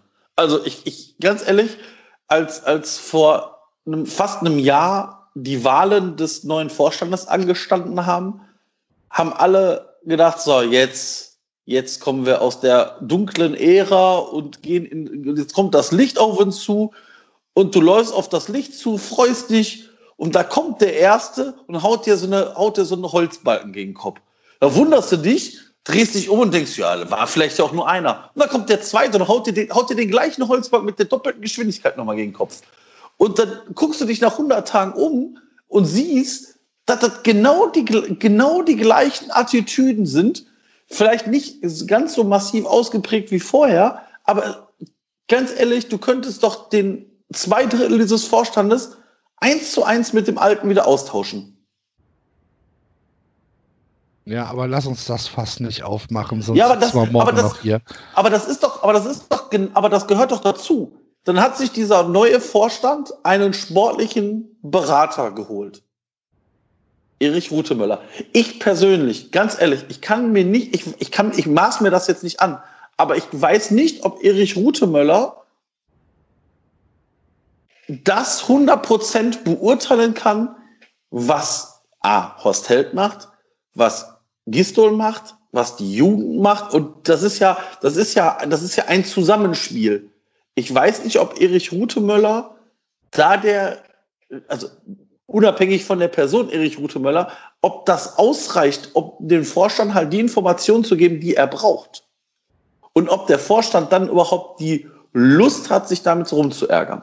Habe ich immer so das Gefühl. So, ja, ja, das ist jetzt, das ist, die Saison ist eine 3 plus und jetzt geht das ja irgendwie wieder weiter. Ja, nee, also da, ich sehe in diesem, in diesem ganzen ersten FC Köln einfach zu wenige Leute in entsprechenden Positionen, die jetzt den Finger in die Wunde legen und sagen, passt mal auf, Leute, so geil ist das alles gar nicht. Nee, da muss man ja fairerweise sagen, die einzigen beiden, die es überhaupt mal klar angesprochen haben nach dem Bremen-Desaster, waren zum einen Marco Höger, was, was ich ihm hoch anrechne, ne? also liebe Grüße an Axels Freundin, positive Worte über Marco Höger. Und der andere war natürlich äh, der Interims-Vize, dritte Vorstandsmitgliedsmensch aus dem Mitgliedsrat der, der Wettig. Ne? Also diejenigen, die quasi, also zumindest einer von beiden, der jedenfalls von externen da mehr oder weniger reingekommen ist in den Vorstand. Von Wolf habe ich das, wie wir gerade ja schon besprochen haben, bei weitem nicht gehört. Ja, keine Ahnung, also der Vorstand macht, äh, ähm, war ja ziemlich lange irgendwie gar nicht präsent oder nicht so richtig und weiß nicht, von Eckart Sauren habe ich jetzt nicht viel Megakritisches gehört. Ich hoffe, das sieht intern anders aus. Ich kann es echt nicht beurteilen. Ähm, ich glaube aber, dass das Fassvorstand tatsächlich nochmal gesondert zu betrachten ist. Ich glaube, da bin ich auch nicht, nicht mehr der richtige Ansprechpartner, weil ich ja, glaube ich, ein bisschen befangen bin nach den Vorkommnissen in diesem Jahr. Aber es ist äh, das, was du, also da, den, Finger in die Wunde legen, genau das. Ich habe halt das Gefühl, man ist sich lieber, man, also so ein bisschen das klassisch Kölsche, wenn man, wenn man zusammensitzt, ähm, ist alles Jod und wir trinken ein Bierchen und wenn der aus der Tür ist, ist das immer das mega Arschloch gewesen und wer weiß was und so, aber dass man jetzt konstruktiv kritisch miteinander arbeitet da, das sehe ich in diesem Verein halt auch noch nicht so wirklich. Ne? Also die Chose mit, mit äh, Thomas Wagner und seinem Podcast ist ja eben schon angesprochen worden. Da geht es ja auch um, da geht es ja nicht nur um den Trainer, da geht es ja auch um den, um den Sportchef, nämlich Horst Held. Die sind beide dabei. Also es war eine Szenerie, die beide betroffen hat. Und ja, ich weiß halt nicht, ob es so gut ist, wenn man gut miteinander befreundet ist oder gut mit sich gut miteinander versteht in dem Bereich. Weil mir das zu viel Kuschelatmosphäre ist. Und das ist einmal schon mega schief gegangen mit Schmatke und Stöger, die sich dann irgendwann gar nichts mehr zu sagen hatten, weil es nicht mehr pro äh, professionell ablief. Ja, und weiß nicht, also ich sehe da halt irgendwie, ich sehe kein kritisches Korrektiv im Vorstand mehr, seit Jürgen Sieger weg ist. Kann sein, dass das intern anders aussieht. Öffentlich nehme ich den Vorstand mit irgendwie seit, eigentlich seit er da ist, kaum wahr. Was ich glaube, wenn man die Qualität der Aussagen in der Öffentlichkeit ansieht, glaube ich auch nicht das Verkehrteste für diesen Vorstand ist. Ähm, aber ja, keine Ahnung. Also ich würde mir, was ich ja schon gesagt habe, eine kritische, sehr kritische Analyse des Ganzen wünschen. Ich sehe das so noch nicht kommen und ich sehe auch nicht, selbst wenn es diese kritische Analyse gäbe, dass die Handlungsspielräume beim FC derart groß sind, dass du, dass du das, was du feststellst, auch in irgendeiner Form dann zwingend ändern kannst weil wurde ja schon angesprochen, alle haben mega lange Verträge, sind auch gut dotiert, du hast einen übertrieben großen Kader, du hast dank der Misswirtschaft in den letzten zwei, drei Jahren kaum Geld zur Verfügung. Ähm, da sind halt viele Themen, die, die schwierig zu beantworten sind. Ähm, der Markt ist tatsächlich mal, äh, schöne Grüße an äh, Michael Mayer, der Markt ist tatsächlich tot ähm, oder zumindest liegt im Sterben, äh, was so Abgabeseite anbetrifft. Und dementsprechend muss man halt einfach sehen, wie, wie man das, was man feststellt, äh, dann auch umsetzen möchte, egal was man da offensichtlich feststellt. Wir können ja mal versuchen, dieses kritische Korrektiv zu sein. Wir haben ja hier zumindest eine minimale Öffentlichkeit. Ähm, dazu möchte ich mit euch jetzt einfach mal ein bisschen in die Saison einsteigen und das Ganze dann auch mal, ja, möglichst aus vielen Facetten heraus betrachten. Wie gesagt, die Hinrunde haben wir ja schon besprochen. Das brauchen wir hier nicht nochmal wieder aufzuwerben. Das kann sich jeder nochmal anhören. Aber ähm, wir sollten die beiden Phasen besprechen, die wir einmal mit gut bis sehr gut bewertet haben und einmal mit mangelhaft bis ungenügend. Was glaubt ihr denn, hat Markus Gistol äh, nach dem Union Berlin Hinspiel getan, dass es plötzlich so gut lief? Wie hat er es geschafft, diese gerade beschriebenen Zustände zumindest für 10, 12 Spiele lang ähm, in den Hintergrund zu schieben? Wie hat er es geschafft, Kann ich nicht beantworten, kommt Axels Freundin wieder vorbei oder so nee. und ist böse mit mir. äh, nein.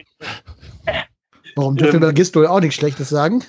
Nee, nee, doch, aber da würde dann wieder Böses über irgendwen anders äh, kommen. Nein, das wenn man sich das Union Berlin-Spiel anguckt und das Leverkusen-Spiel danach, was ja dann so die Wende war, ähm, er hat Mut bewiesen, alte Zöpfe abzuschneiden. Das muss man klipp und klar sagen. Also bei Union hat Benno Schmitz gespielt, äh, der grausam schlecht war, äh, ein ungenannter Herr mit schönem Bart und vielleicht sympathischem Charakter äh, im Mittelfeld, der grausam schwach war. Das hat man alles umgekrempelt. Man hat Thielmann reingebracht, man hat Jakobs reingebracht. Ähm, ja, das ist, ähm, man hat die Laufqualitäten erhöht der Mannschaft tatsächlich. Das war wichtig ähm, der Mannschaft auch vielleicht einen anderen, also auch tatsächlich eine andere Herangehensweise verpasst. Und das hat sich dann in dieser englischen Woche auch aufgrund der Gegner, also Frankfurt am Mittwoch danach ist dann ja komplett kräftemäßig in sich zusammengeklappt in der zweiten Halbzeit, hätten eigentlich 3-0, 4-0 führen müssen zur Pause. Ähm, und Bremen war einfach Bremen. Ähm, das, hat das war ja noch das knappste Spiel von allen. Genau, genau. Ja da waren auch, da muss man auch sagen, da hat man gesehen, wie es körperlich mit der Mannschaft aussieht. Denn drei Spiele in einer Woche hat diese Mannschaft halt einfach nicht verkraftet. Die waren ab der 14 Minute tot. Und ähm, ja, das, nach der Winterpause hat man dann gemerkt, dass die Mannschaft tatsächlich fitter ist, auch mehr, auch besser eingespielt, hatte auch Ergänzungen, die dem Kader sehr gut getan haben, mit, äh, mit Uth und Leistner und Rex Bejai genau die drei. Ähm, aber äh, ja, also das, aus meiner Sicht ist das eine Kombination. Ich fand uns nach der Corona-Unterbrechung so gar nicht so viel schlechter, als wir davor waren. Wir hatten nur auch unsagbar viel Spielglück vorher. Also ich erinnere immer an die Anfangsphasen Wolfsburg-Freiburg. Gegen Wolfsburg musst du 3-0 hinten liegen nach acht Minuten. Da weiß ich nicht, wenn Wout Weghorst den Tag seines Lebens nicht gehabt hätte, also den schlechtesten, äh, dann hätten wir das Spiel niemals gewonnen. Wir treffen mit der ersten, mit dem ersten Schuss gegen Freiburg. Haben wir Glück, dass wir nicht einfach hinliegen, hinten liegen, weil der Ball an die Latte geht. Ja, das, da war auch viel, viel Spielglück dabei, was wir vorher nicht hatten, was die Leistung nicht schmälert, aber die Leistung danach vielleicht nicht so krass, im krassen, krassen Kontrast darstellt, wie sie häufig gesehen werden, weil die Ergebnisse schlechter waren. Ähm, wir haben so viele überzeugende Spiele gar nicht abgeliefert in, meiner, in meinen Augen. Also Schalke zu Hause gegen halt Schalke, ne? muss man auch sagen. Ähm, und in Berlin gegen halt Hertha, die auch komplett im Sturzflug waren. Was mhm. du auch erstmal so spielen musst, weil wir kennen alle den ersten FC Köln, ne? Haben wir ja auch äh, bei Werder dann am Ende der Saison gesehen. Aber Gistol hat sehr lange geschafft, dieser Mannschaft einen Plan zu vermitteln, den diese auch konsequent umgesetzt hat. Und das war dann irgendwann nicht mehr der Fall. Also sowohl die konsequente Umsetzung als auch der Glaube, glaube ich, an diese Umsetzung und dass die Gegner uns in manchen Situationen halt in die Karten gespielt haben. Sehe ich tatsächlich ein bisschen anders als du. Ähm, ich finde, das Wichtigste, was Gisto gemacht hat, ist erstmal den Leuten einmal durch den Kopf zu pusten.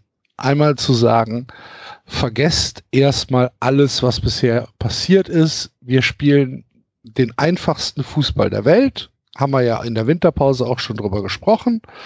Äh, wir, wir, wir spielen einen aggressiven ähm, Überzahlfußball. Wir versuchen ähm, den Leuten auf den Keks zu gehen. Wir sind nicht die spielerisch stärkste Mannschaft der Welt. Wir können kein Tiki-Taka, aber wir können einfache Spielzüge machen.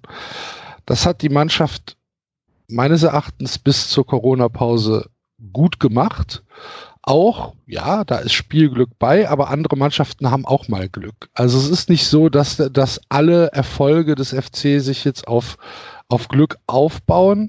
Und ähm, wenn du exemplarisch das 3-1 gegen Wolfsburg nimmst, klar, hast recht, Weghorst muss da, muss da Tore machen und es muss 2 oder 3-0 für Wolfsburg stehen. Ist da nicht passiert, aber dass der FC das dann mit dem, mit der 1-0-Führung im Rücken relativ souverän durchmoderiert hat bis zum Ende. Das ist ja, ist ja auch eine Leistung.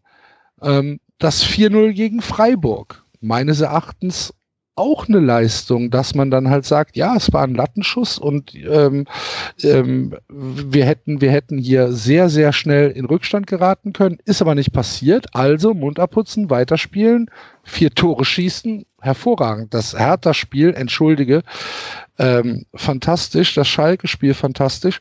Und dann gewinnst du halt so ein Schweinespiel gegen Paderborn auch mal. Ähm, mit, mit, was war es, 2-1 oder 3-1? 2-1, ja. Mhm. Ähm, wo, wo, ähm, wo der FC eigentlich kein Deut besser war als Paderborn. Ähm, aber es dann halt auch nochmal äh, gewonnen hat. Vielleicht, weil dann auch, ja, dieses viel beschworene Momentum einfach auf unserer Seite war. Klar.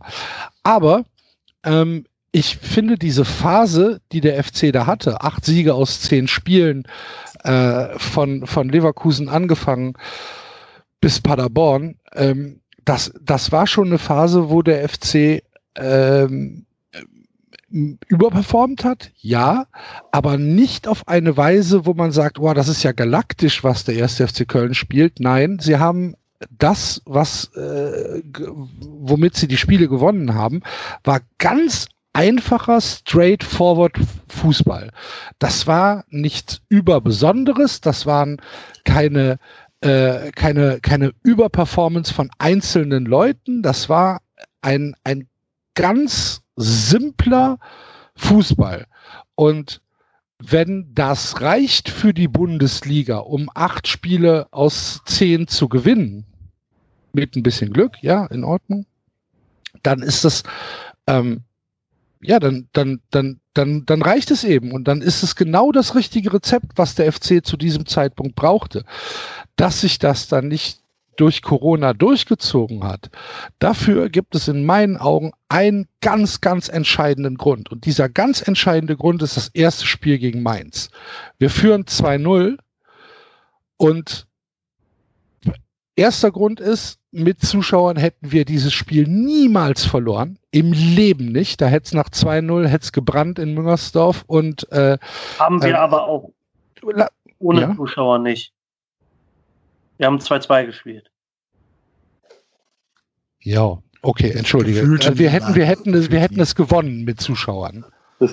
Wir hätten, wir hätten das, Spiel, wir hätten das Spiel mit Zuschauern gewonnen. Und der zweite Grund ist, dass hier ein fachlicher Fehler von Gistol passiert ist in diesem Spiel, dass nämlich ähm, Jonas Hector weitergespielt hat. Jonas Hector hätte mhm. äh, spätestens in der 60. Minute irgendwie ausgewechselt werden müssen, weil er gelb-rot gefährdet war.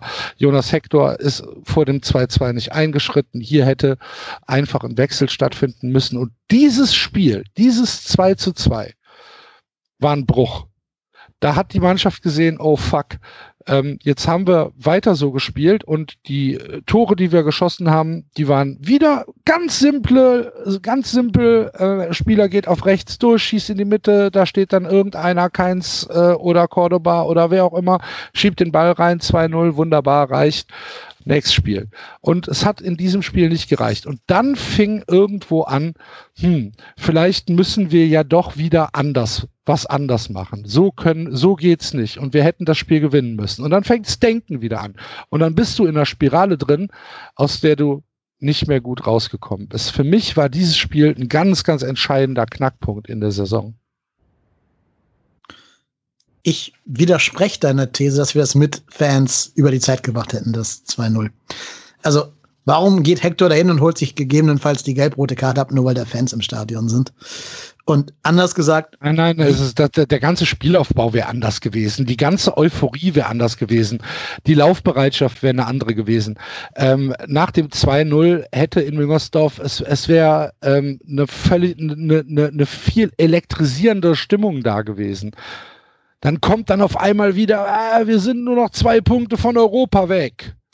und dann kommt Europa, Pokal und das, das, das, natürlich überträgt sich das auf die Mannschaft. Ja, aber ich meine, wie, wie lange bist du FC-Fan? Und wie viele Spiele davon haben wir mit Zuschauern bestritten? Und wie viele davon haben wir noch ja, auf möglichst katastrophale Weise verkackt?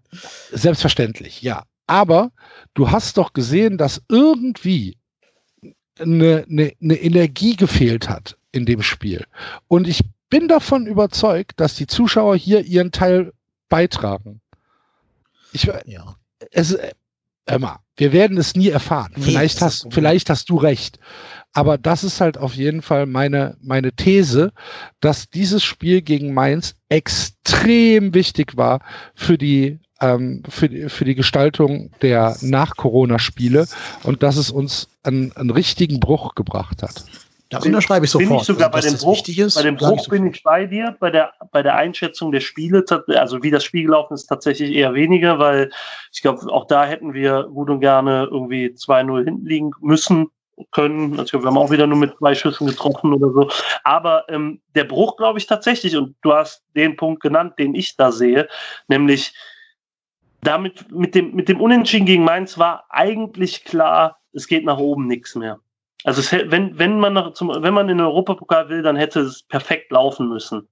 Und man hatte zwei Heimspiele am Anfang gegen relativ bescheidene Konkurrenz mit Mainz und äh, mit Düsseldorf. Hätte man die für sich entschieden, hätte man oben angeklopft. Hat man aber nicht geschafft.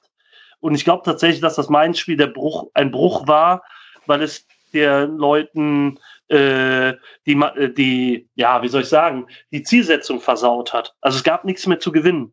Es gab nur noch zu verhindern. Und das ist aus sportlicher Sicht immer schlecht, wenn man nur, nach unten, nur noch nach unten gucken kann. Und ich glaube, das hat so ein bisschen der Motivation den Stöpsel gezogen, was nicht sein sollte, aber irgendwie passiert ist. Also ich also ja, also für mich ist auch das, klar ist das mein Spiel natürlich so der Bruch, ähm, weil, also klar hatten wir das Spiel gegen, gegen, gegen äh, die Rübenbauern aus Ostholland hatten wir ja davor. Das ist ja da verlegt worden, erst wegen Sturm, dann wegen Corona und dann ohne Zuschauer. Also man muss ehrlicherweise sagen, das kann man 2-1 verlieren. Ehrlicherweise aber war da für mich schon so dieser Punkt, ich glaube, dieses, also hätten wir dieses, Spiel in dieser, also an dem Tag gehabt, wo dieser Sturm gewesen wäre.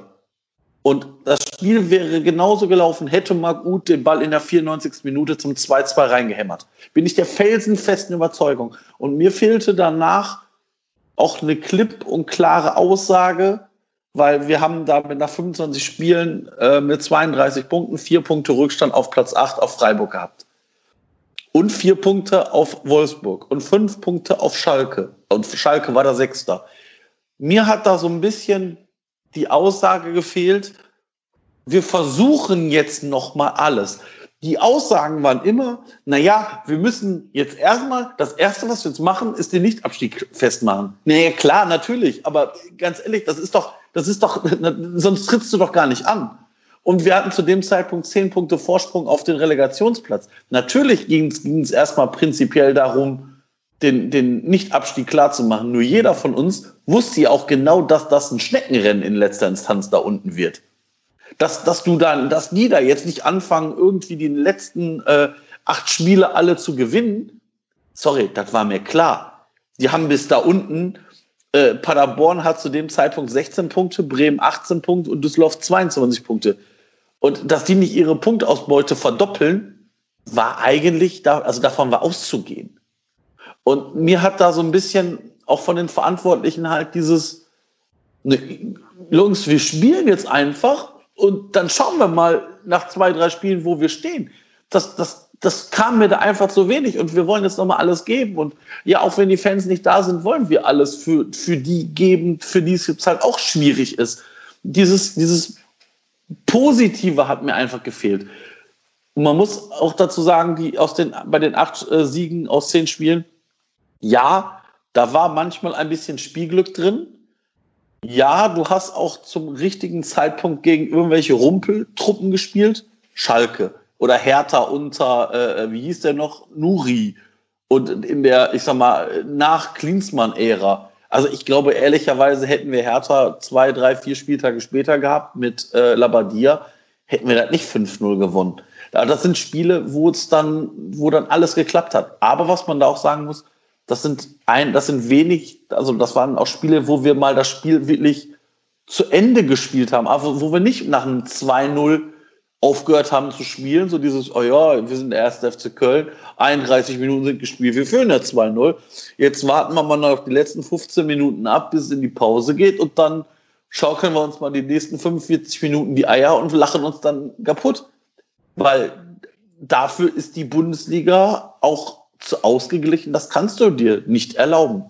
Wir sind nicht der erste, also wir sind nicht der FC Bayern München oder Borussia Dortmund, die sich das vielleicht gegen Gegner wie keine Ahnung was, Düsseldorf, Mainz vielleicht leisten können, aber wir halt nicht. Und dafür fehlt es uns dann halt auch manchmal an, an Spielintelligenz, an, an Durchschlagskraft, an, an allem. Dann, wir müssen halt einfach eine Leistung bringen, die über, wo, wo nicht zwei Spieler rausstechen, sondern wo in der Regel alle 10, 11 auf einem annähernd gleichen Niveau spielen. Und das, das haben wir in den Spielen davor, finde ich, ganz gut hingekriegt. Und dann ist es halt so dahingegangen. Also du hast dir dann irgendwo dann dieses, der Punkt gegen Mainz, dann dieses, das Spiel gegen Düsseldorf, wo du dir irgendwie in den letzten vier Minuten irgendwie den, den Düsseldorfern noch die drei Punkte klaust. Das, klar sind die Punkte nachher wichtig, aber ich finde, da ging es dann so dahin. Und dann hast du gesagt, ja, ja, wir haben ja so einen großen Vorsprung. Ach, das reicht ja schon. Und noch wieder ein Pünktchen. Und dann, dann wurde schon wieder vom Eichhörnchen, was die Punkte sich zusammenhamstert, gesprochen. Und dieses, auch da hatten wir nicht so diese, diese Aufarbeitung, dass du sagst, hm, 2-0 gegen Mainz, darfst du eigentlich nicht aus Hand geben. Sondern wir haben dann wieder gesagt, ja, ja, aber 2-2 gegen Mainz ist doch gar nicht so schlecht. Also da, da fehlte mir dann dieses, diese Galligkeit auf, auf, auf mehr, auf drei Punkte, auf vielleicht nochmal nach oben angreifen. Also natürlich wäre das jetzt wenn, wenn wir es richtig sehen, vielleicht wäre das jetzt nicht so geil gewesen, jetzt in dieser Saison äh, Siebter zu werden, weil du vielleicht nach Europa fährst, halt ohne Fans. Wahrscheinlich wäre das nicht so witzig geworden, aber wenn du es noch nicht mal versuchst, dann brauchst du es auch gar nicht, dann brauchen wir gar nicht antreten. Also das ist genauso, als wenn du sagst, ja, vielleicht könnte ich das ja machen, aber ach nee, ich versuche es ja gar nicht. Und das fand ich halt so ein bisschen befremdlich. Also gar nicht befremdlich, sondern eigentlich FC-typisch, aber das hat es so ein bisschen für mich ausgemacht. Hm. Ja, wie du ja weißt, finde ich es richtig, was der FC kommuniziert hat. Also zu sagen, erstmal darf nach unten nichts mehr anbrennen. Erst wenn wir rechnerisch sicher sind, geben wir neue Ziele aus. Ich, ich finde halt, das ist genau die Demut, die dir als FC lange Jahre gefehlt hat. Ne? Immer dieses Fabulieren von Europa, weil man dreimal gewonnen hat, ähm, anstatt erstmal zu sagen, Freunde, Hausaufgaben, erstmal nach unten gucken, dass nach unten nichts mehr anbrennt. ähm, ja, deswegen finde ich da die Kommunikationsstruktur des FCs sogar richtig. Ja, aber wenn du am 25. Spieltag gesagt hättest, so, wir haben jetzt Düsseldorf, Mainz und was war das Spiel danach? Äh, Augsburg? Nee, die kamen erst später. Düsseldorf, Mainz, irgendein Hoff, nee, äh, ach, weiß ich nicht, keine Ahnung. Also, ne, also du, du hättest ja mit, also wenn, wenn du gesagt hättest, wir geben jetzt noch zwei Spiele richtig Vollgas. Und dann gucken wir uns die Tabelle an. Und dann, wenn wir die beiden Spiele nämlich erfolgreich bestreiten, dann hättest du 38 Punkte und dann bist du sowas von safe. Da brauchst du dir gar nicht davon sprechen, dass du dann überhaupt mit dem Abstieg überhaupt was zu tun hast. Aber das, dieses sich, also ich gebe, ich gebe dir recht, natürlich musst du mit Demut da dran gehen. Aber was hatten wir denn zu verlieren? Also was, was hatten wir denn zu verlieren, indem wir gegen Mainz haben wir nicht auf den Sieg gespielt nach dem 2-0. Da haben wir auf einmal nur noch verwaltet und haben uns dann, oh, ach ja, Pünktchen. Ja, nee, also es geht mir gar nicht darum, dass mir fehlt da dann so dieses Schade, Mist, da hätten wir drei Punkte haben können. Also dieses, oh, Jetzt haben wir einen Punkt gegen direkten Konkurrenten geholt. Das könnte ja reichen. Nee, schade. Wir hätten hier drei Punkte holen können. Ich, ich, ganz ehrlich, es geht da mir gar nicht um Europa, sondern einfach dieses, wir, wir, holen jetzt das Beste aus der Saison raus. Ja, ja, das da bin hat ich, mir einfach gefehlt. na, da bin ich voll bei dir. Ähm, ich würde auch dieses 2-2 gegen Mainz nicht schönreden und nicht sagen, wir haben einen Punkt gegen bärenstarke Mainzer geholt oder so. Das Spiel danach war übrigens Hoffenheim. Haben wir 3-1 Okay, verloren. Hoffenheim, Hab ich, ja. hab ich gerade nachgeschaut. Ähm, nein, es geht mir nur darum, dass du einfach immer erstmal das nächste realistische Ziel ausgeben musst. Und dazu gehört erstmal zu sagen, 40 Punkte sind unser Ziel. Die haben wir ja bis, bis heute nicht erreicht. Also daran ist es ja schon gescheitert. Ähm, und ich glaube, es wäre sinnvoller, nicht als erster FC Köln wieder mit dieser, dieser Hahnkramp-Mentalität da reinzugehen und zu sagen, Europa, sondern du sagst, es läuft gut. Wir wollen jetzt ganz schnell die 40 Punkte klar machen. Und wenn wir 40 Punkte haben, sind wir rechnerisch safe. Und dann können wir anfangen, über Europa zu reden. Aber nicht vorher.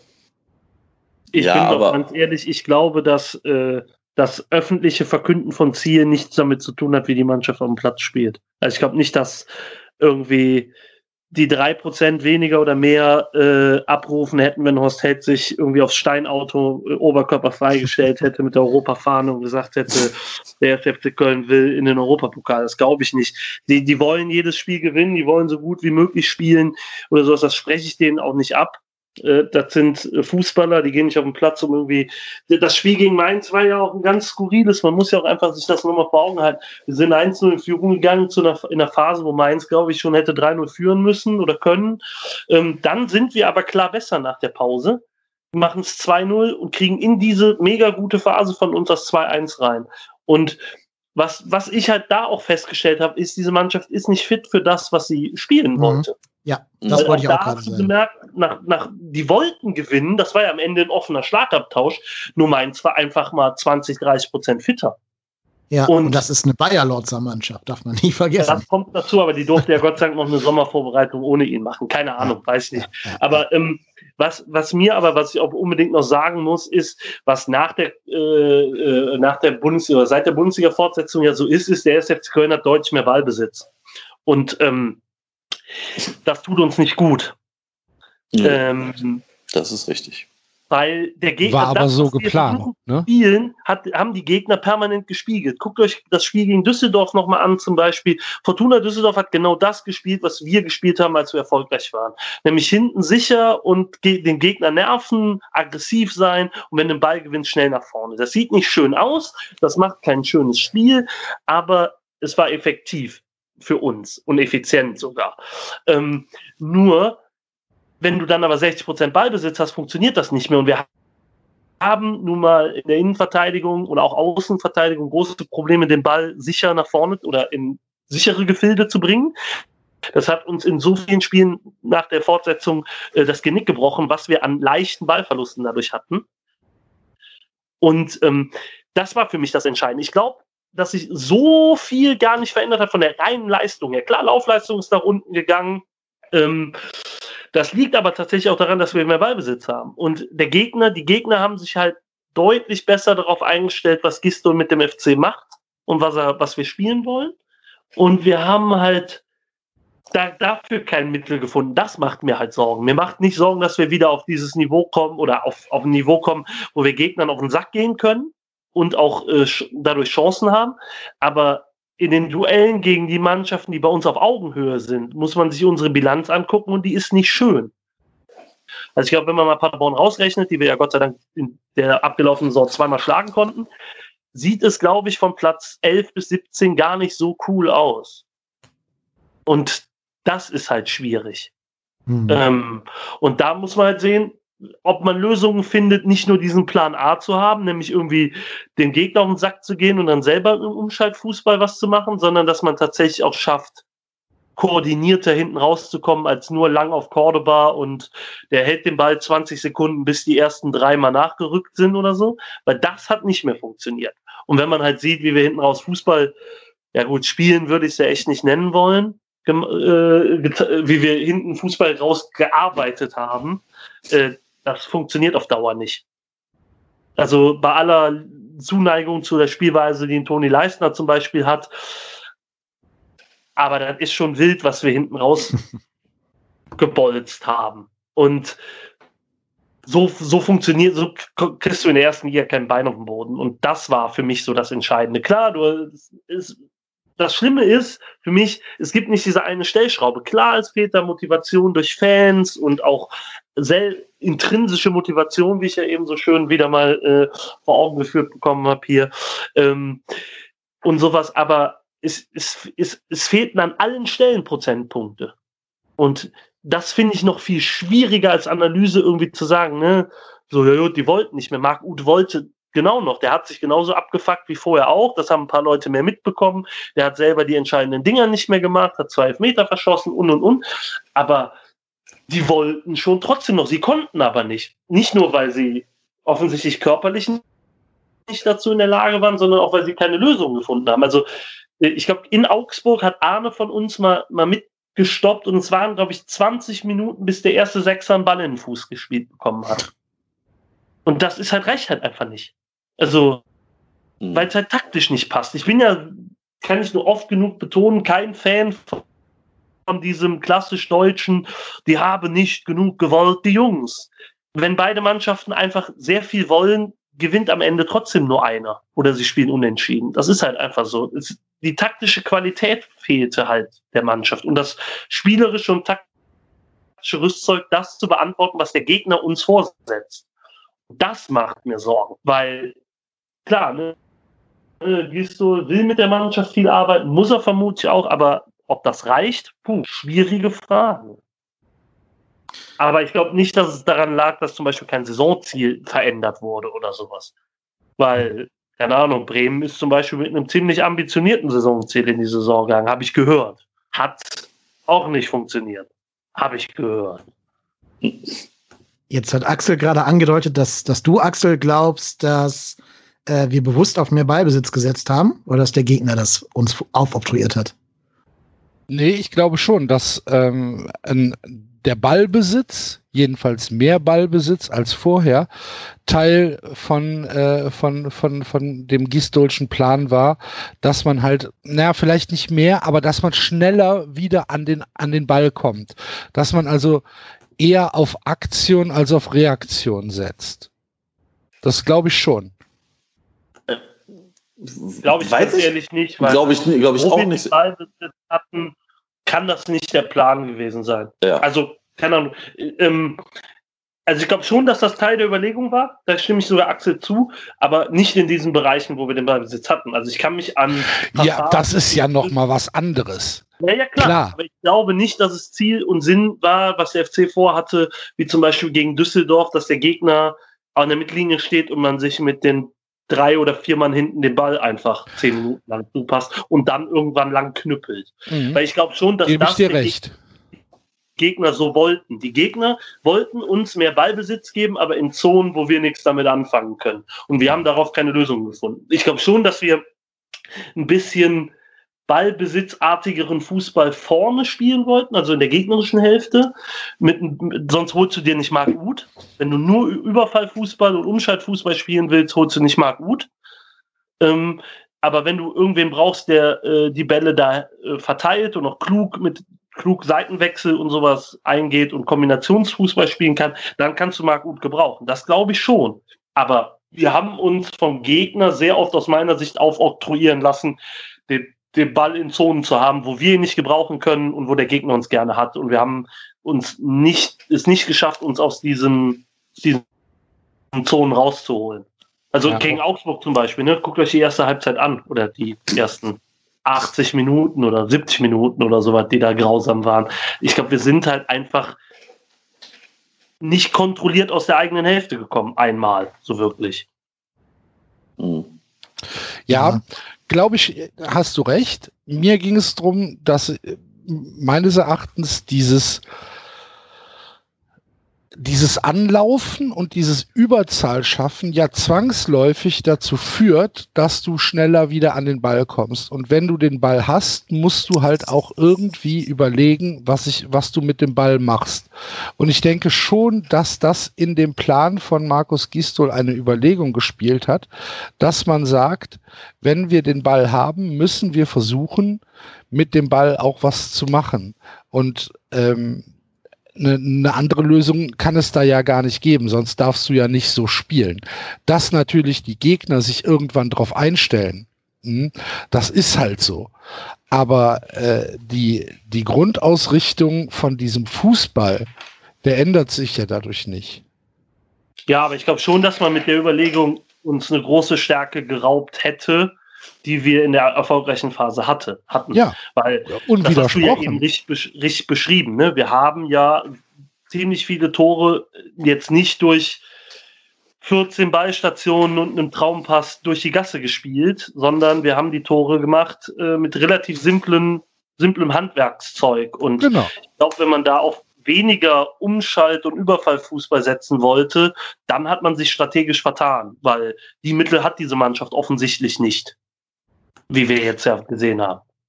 Ja, ich glaube, wenn du, wenn du Tempo umschalten können, glaube ich, das hat man gesehen. Also dieser gistolsche Chaos-Fußball, den er ja auch beim HSV etabliert hatte und sowas, der hat dann doch mehr, also nicht mehr Erfolg versprochen, aber es hat mehr Erfolg gegeben darunter. Und deswegen, weiß nicht, also wenn die strategische Überlegung so war, hätte ich sie falsch gefunden, tatsächlich. Aber äh, ich glaube halt einfach, der, der Effekt war eine Entzauberung dessen, was uns erfolgreich gemacht hat. Ganz ich, einfach. Ja, ich glaube, wenn du wirklich ernstlich vorhast, ein bisschen mehr auf Ballbesitz zu setzen, dann stellst du anders auf. Ich glaube, dann wählst du eine andere Aufstellung. Also, du hast gerade gesagt, Marc Uth hätte man wahrscheinlich als Ballbesitzspieler oder als Spieler für mehr Aktionen in, der, in dem letzten Drittel verpflichtet. Ich glaube, man hat Marc Uth verpflichtet, weil Marc Uth verfügbar war. Weil man irgendwie aus Schalke signalisiert bekommen hat, der hat hier keine Zukunft mehr, keine Perspektive ist halt eine Kölsche Jung. So solche Leute nehmen auch immer gerne zurück. Siehe Clement, siehe, Terod siehe Terodde und so weiter. Also wir holen ja alles zurück, was man jemals in Köln Fußball gekickt hat. Ähm, ich würde auch jetzt wetten, dass wir im Jahr 2040 äh, Florian Wirtz zurückholen werden. Also das ist, das ist irgendwie drin bei uns, immer die alten Spieler wiederzuholen. Vielleicht auch ein Grund, warum diese Mentalität nie aus der Mannschaft rausgeht, by the way. Aber ich glaube, wenn du ernstlich vorhast, Ballbesitz zu spielen, dann nimmst du aus dem vorhandenen Spielermaterial andere Spieler in ein anderes System hinein, als dass du auf den Außen mit Jakobs und äh, zwischenzeitlich Thielmann oder Drexler oder so spielst. Also ich bin da eher bei denen, die sagen, der Plan war nicht, auf mehr Ballbesitzphasen zu setzen. Nee, ich glaube, es geht gar nicht primär darum, mehr Ballbesitz zu haben, sondern Ballbesitz da zu bekommen, das hat der Thomas ja, glaube ich, gerade schon mal gesagt, ähm, da Ballbesitz zu bekommen, wo es dem Gegner wehtut also ich sag mal noch vor, vor, der, vor der Mittellinie, an der Mittellinie, da wo du mit zwei, drei Pässen im Strafraum des Gegners bist. Also das, das hat ja genau das, genau das hat uns in unserer starken Phase ausgemacht. Diesen Überfallart, die den Gegner totgepresst, also in Anführungsstrichen totgepresst, angelaufen, zu Fehlern gezwungen zwei, drei Pässe von mir aus, Pass von der Mitte auf den Außen, von außen wieder in die Mitte am 16er, Ballabschluss, Tor oder Abpraller oder was auch immer. Das hat uns, das, das hat uns ja die, die Punkte gebracht. Und der Thomas hat das gerade richtig gesagt, wir haben in der Phase auch keine 14 äh, Pässe zum Tor gehabt. Das, das, das funktioniert auch höchstwahrscheinlich mit diesem Kader nicht. Und ich glaube, dass ab Mainz die Gegner sich massiv darauf eingestellt haben, weil die A uns selber mehr gepresst haben. Weil du, du hast das ja gesehen, wenn Druck auf unsere Innenverteidiger, Außenverteidiger kommt, dann siehst du, den, dann siehst du diesen Panikknopf, den jeder da hat, dann wird das Ding da lang rausgeholzt. Und oder, was noch schlechter ist, du verlierst den Ball. Das haben wir auch ganz oft gesehen. Du verlierst den Ball, klatsch dann machen die Gegner genau diese Punkte. Und uns hat halt, uns fehlt halt einfach da vielleicht so ein bisschen, vielleicht auch Qualität, um den Ball von hinten heraus so aufzubauen, dass du da halt auch einen, ich sag mal vorsichtig, einen Spielaufbau hast, weil das ist ja kein Spielaufbau. Ich glaube, der Thomas war das, der gesagt hat, wir haben den Ball hinten rausgearbeitet. Genauso ist das. Also lang von außen auf John Cordoba den Ball zu holzen, dafür musst du jetzt nicht, äh, dafür musst du da jetzt keinen Lionel Messi oder Suarez oder so drum rumflitzen haben. Also, und das war ja jetzt nicht, weil wir das so toll finden, sondern weil wir einfach keine andere Möglichkeit hatten, als es so zu spielen. Also ich glaube, ich glaube, wenn, wenn die Spieler eine andere Möglichkeit gehabt hätten als diesen Ball, dann hätten sie ihn gespielt. Nur teilweise hatten wir A keinen. Und das liegt auch vielleicht daran, dass wir uns dann zu wenig bewegen. Weil gerade in dieser Schlussphase habe ich Spiele gesehen, wo, wenn wir den Ball, weiß ich nicht, auf dem Außenverteidiger hatten, ich sage jetzt einfach mal Katterbach oder Easyboy hatten den Ball, dann standen alle Spieler vom FC. Sie standen. Und das ist halt in so einem Bewegungssport immer gefährlich. Weil wenn das, da macht es für den, für den Gegner ja auch einfach, die Passwege zuzustellen, wenn du stehst und dich jetzt nicht bewegst. Und dann da lang auf Cordoba den Ball zu hauen oder von mir aus Modest oder wen auch immer, ja, da, da kann sich ja dann, ich sage jetzt mal vorsichtig, nach 20 Minuten jeder halbwegs gescheite Trainer des Gegners darauf einstellen. Und dann kriegst du das natürlich bei den äh, bei diesen Corona-Spielen natürlich auch noch vielleicht noch mal besser vermittelt, weil du halt weniger Atmosphäre hast und es schneller schreien kannst oder was auch immer. Das ist jetzt, ne, ob das jetzt schneller geht, weiß ich nicht, aber ich kann mir vorstellen, dass in einem vollen lauten Stadion das für einen Trainer vielleicht nicht so, also nicht so einfach ist wie wie jetzt, wo du unter so einem Testspielcharakter spielst. Und ähm, demnach glaube ich einfach, dass dass wir da so ein bisschen entzaubert worden sind und einfach da uns ganz klar offengelegt worden sind, so passt auf, Freunde, mehr geht hier auch gar nicht für euch. Also, ne, also es ist ja jetzt nicht so, dass wir aufgehört haben, Fußball zu spielen, sondern der Gegner hat uns einfach eine Aufgabe gegeben, der wir nicht gewachsen waren. Ganz oft. Was man im Übrigen e-, exakt Kraft in dem Mainz-Spiel sieht. Also in den Phasen, wo wir gut waren, haben wir es geschafft, den Ball aus dieser ersten Welle rauszukriegen. Hatten dann Räume, die wir in der zweiten Halbzeit fabulös schlecht genutzt haben, nach dem 2-0, ganz oft. Aber genau das und in den Phasen, wenn der Gegner es schafft, uns hinten in, in gewisse Positionen zu lenken oder halt, ich glaube, Düsseldorf hat jeden, jeden Spielaufbau auf Toni Leistner gelenkt. Jeden. Also es hatte schon so Maßgaben wie war das per Mertesacker in der Nationalmannschaft, wo der Gegner den einfach hat laufen lassen und mal gucken, was dann passiert und der so giraffenartig bis zum gegnerischen 16 gelaufen ist und da überhaupt nicht mehr wusste, was welches Habitat das ist, was vor ihm liegt. Ähm, das war dann so ein bisschen ähnlich. Und da muss man halt dann einfach sagen, da bin ich halt bei, bei Marco. Wir haben die, die Aufgaben, die der Gegner, die die Gegner uns stellt, da fehlen uns, fehlten uns die Mittel. Und da muss man sehen, ob es am Trainer liegt, weil das Handwerkszeug der Mannschaft nicht an die Hand gegeben wird dafür. Ob es an der Qualität der Mannschaft liegt, das bestimmt so oder so.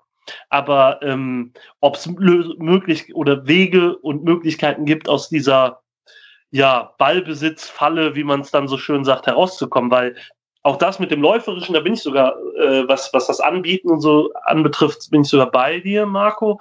Ähm, ich glaube halt auch tatsächlich, dass wir auch die Räume gar nicht mehr haben. Also die für gerade so einen Jakobs, die er braucht, oder für einen Cordoba oder sowas. Also ich glaube, Marc Uth hat das nach irgendeinem Spiel gesagt, es fehlten komplett die Tiefenläufe.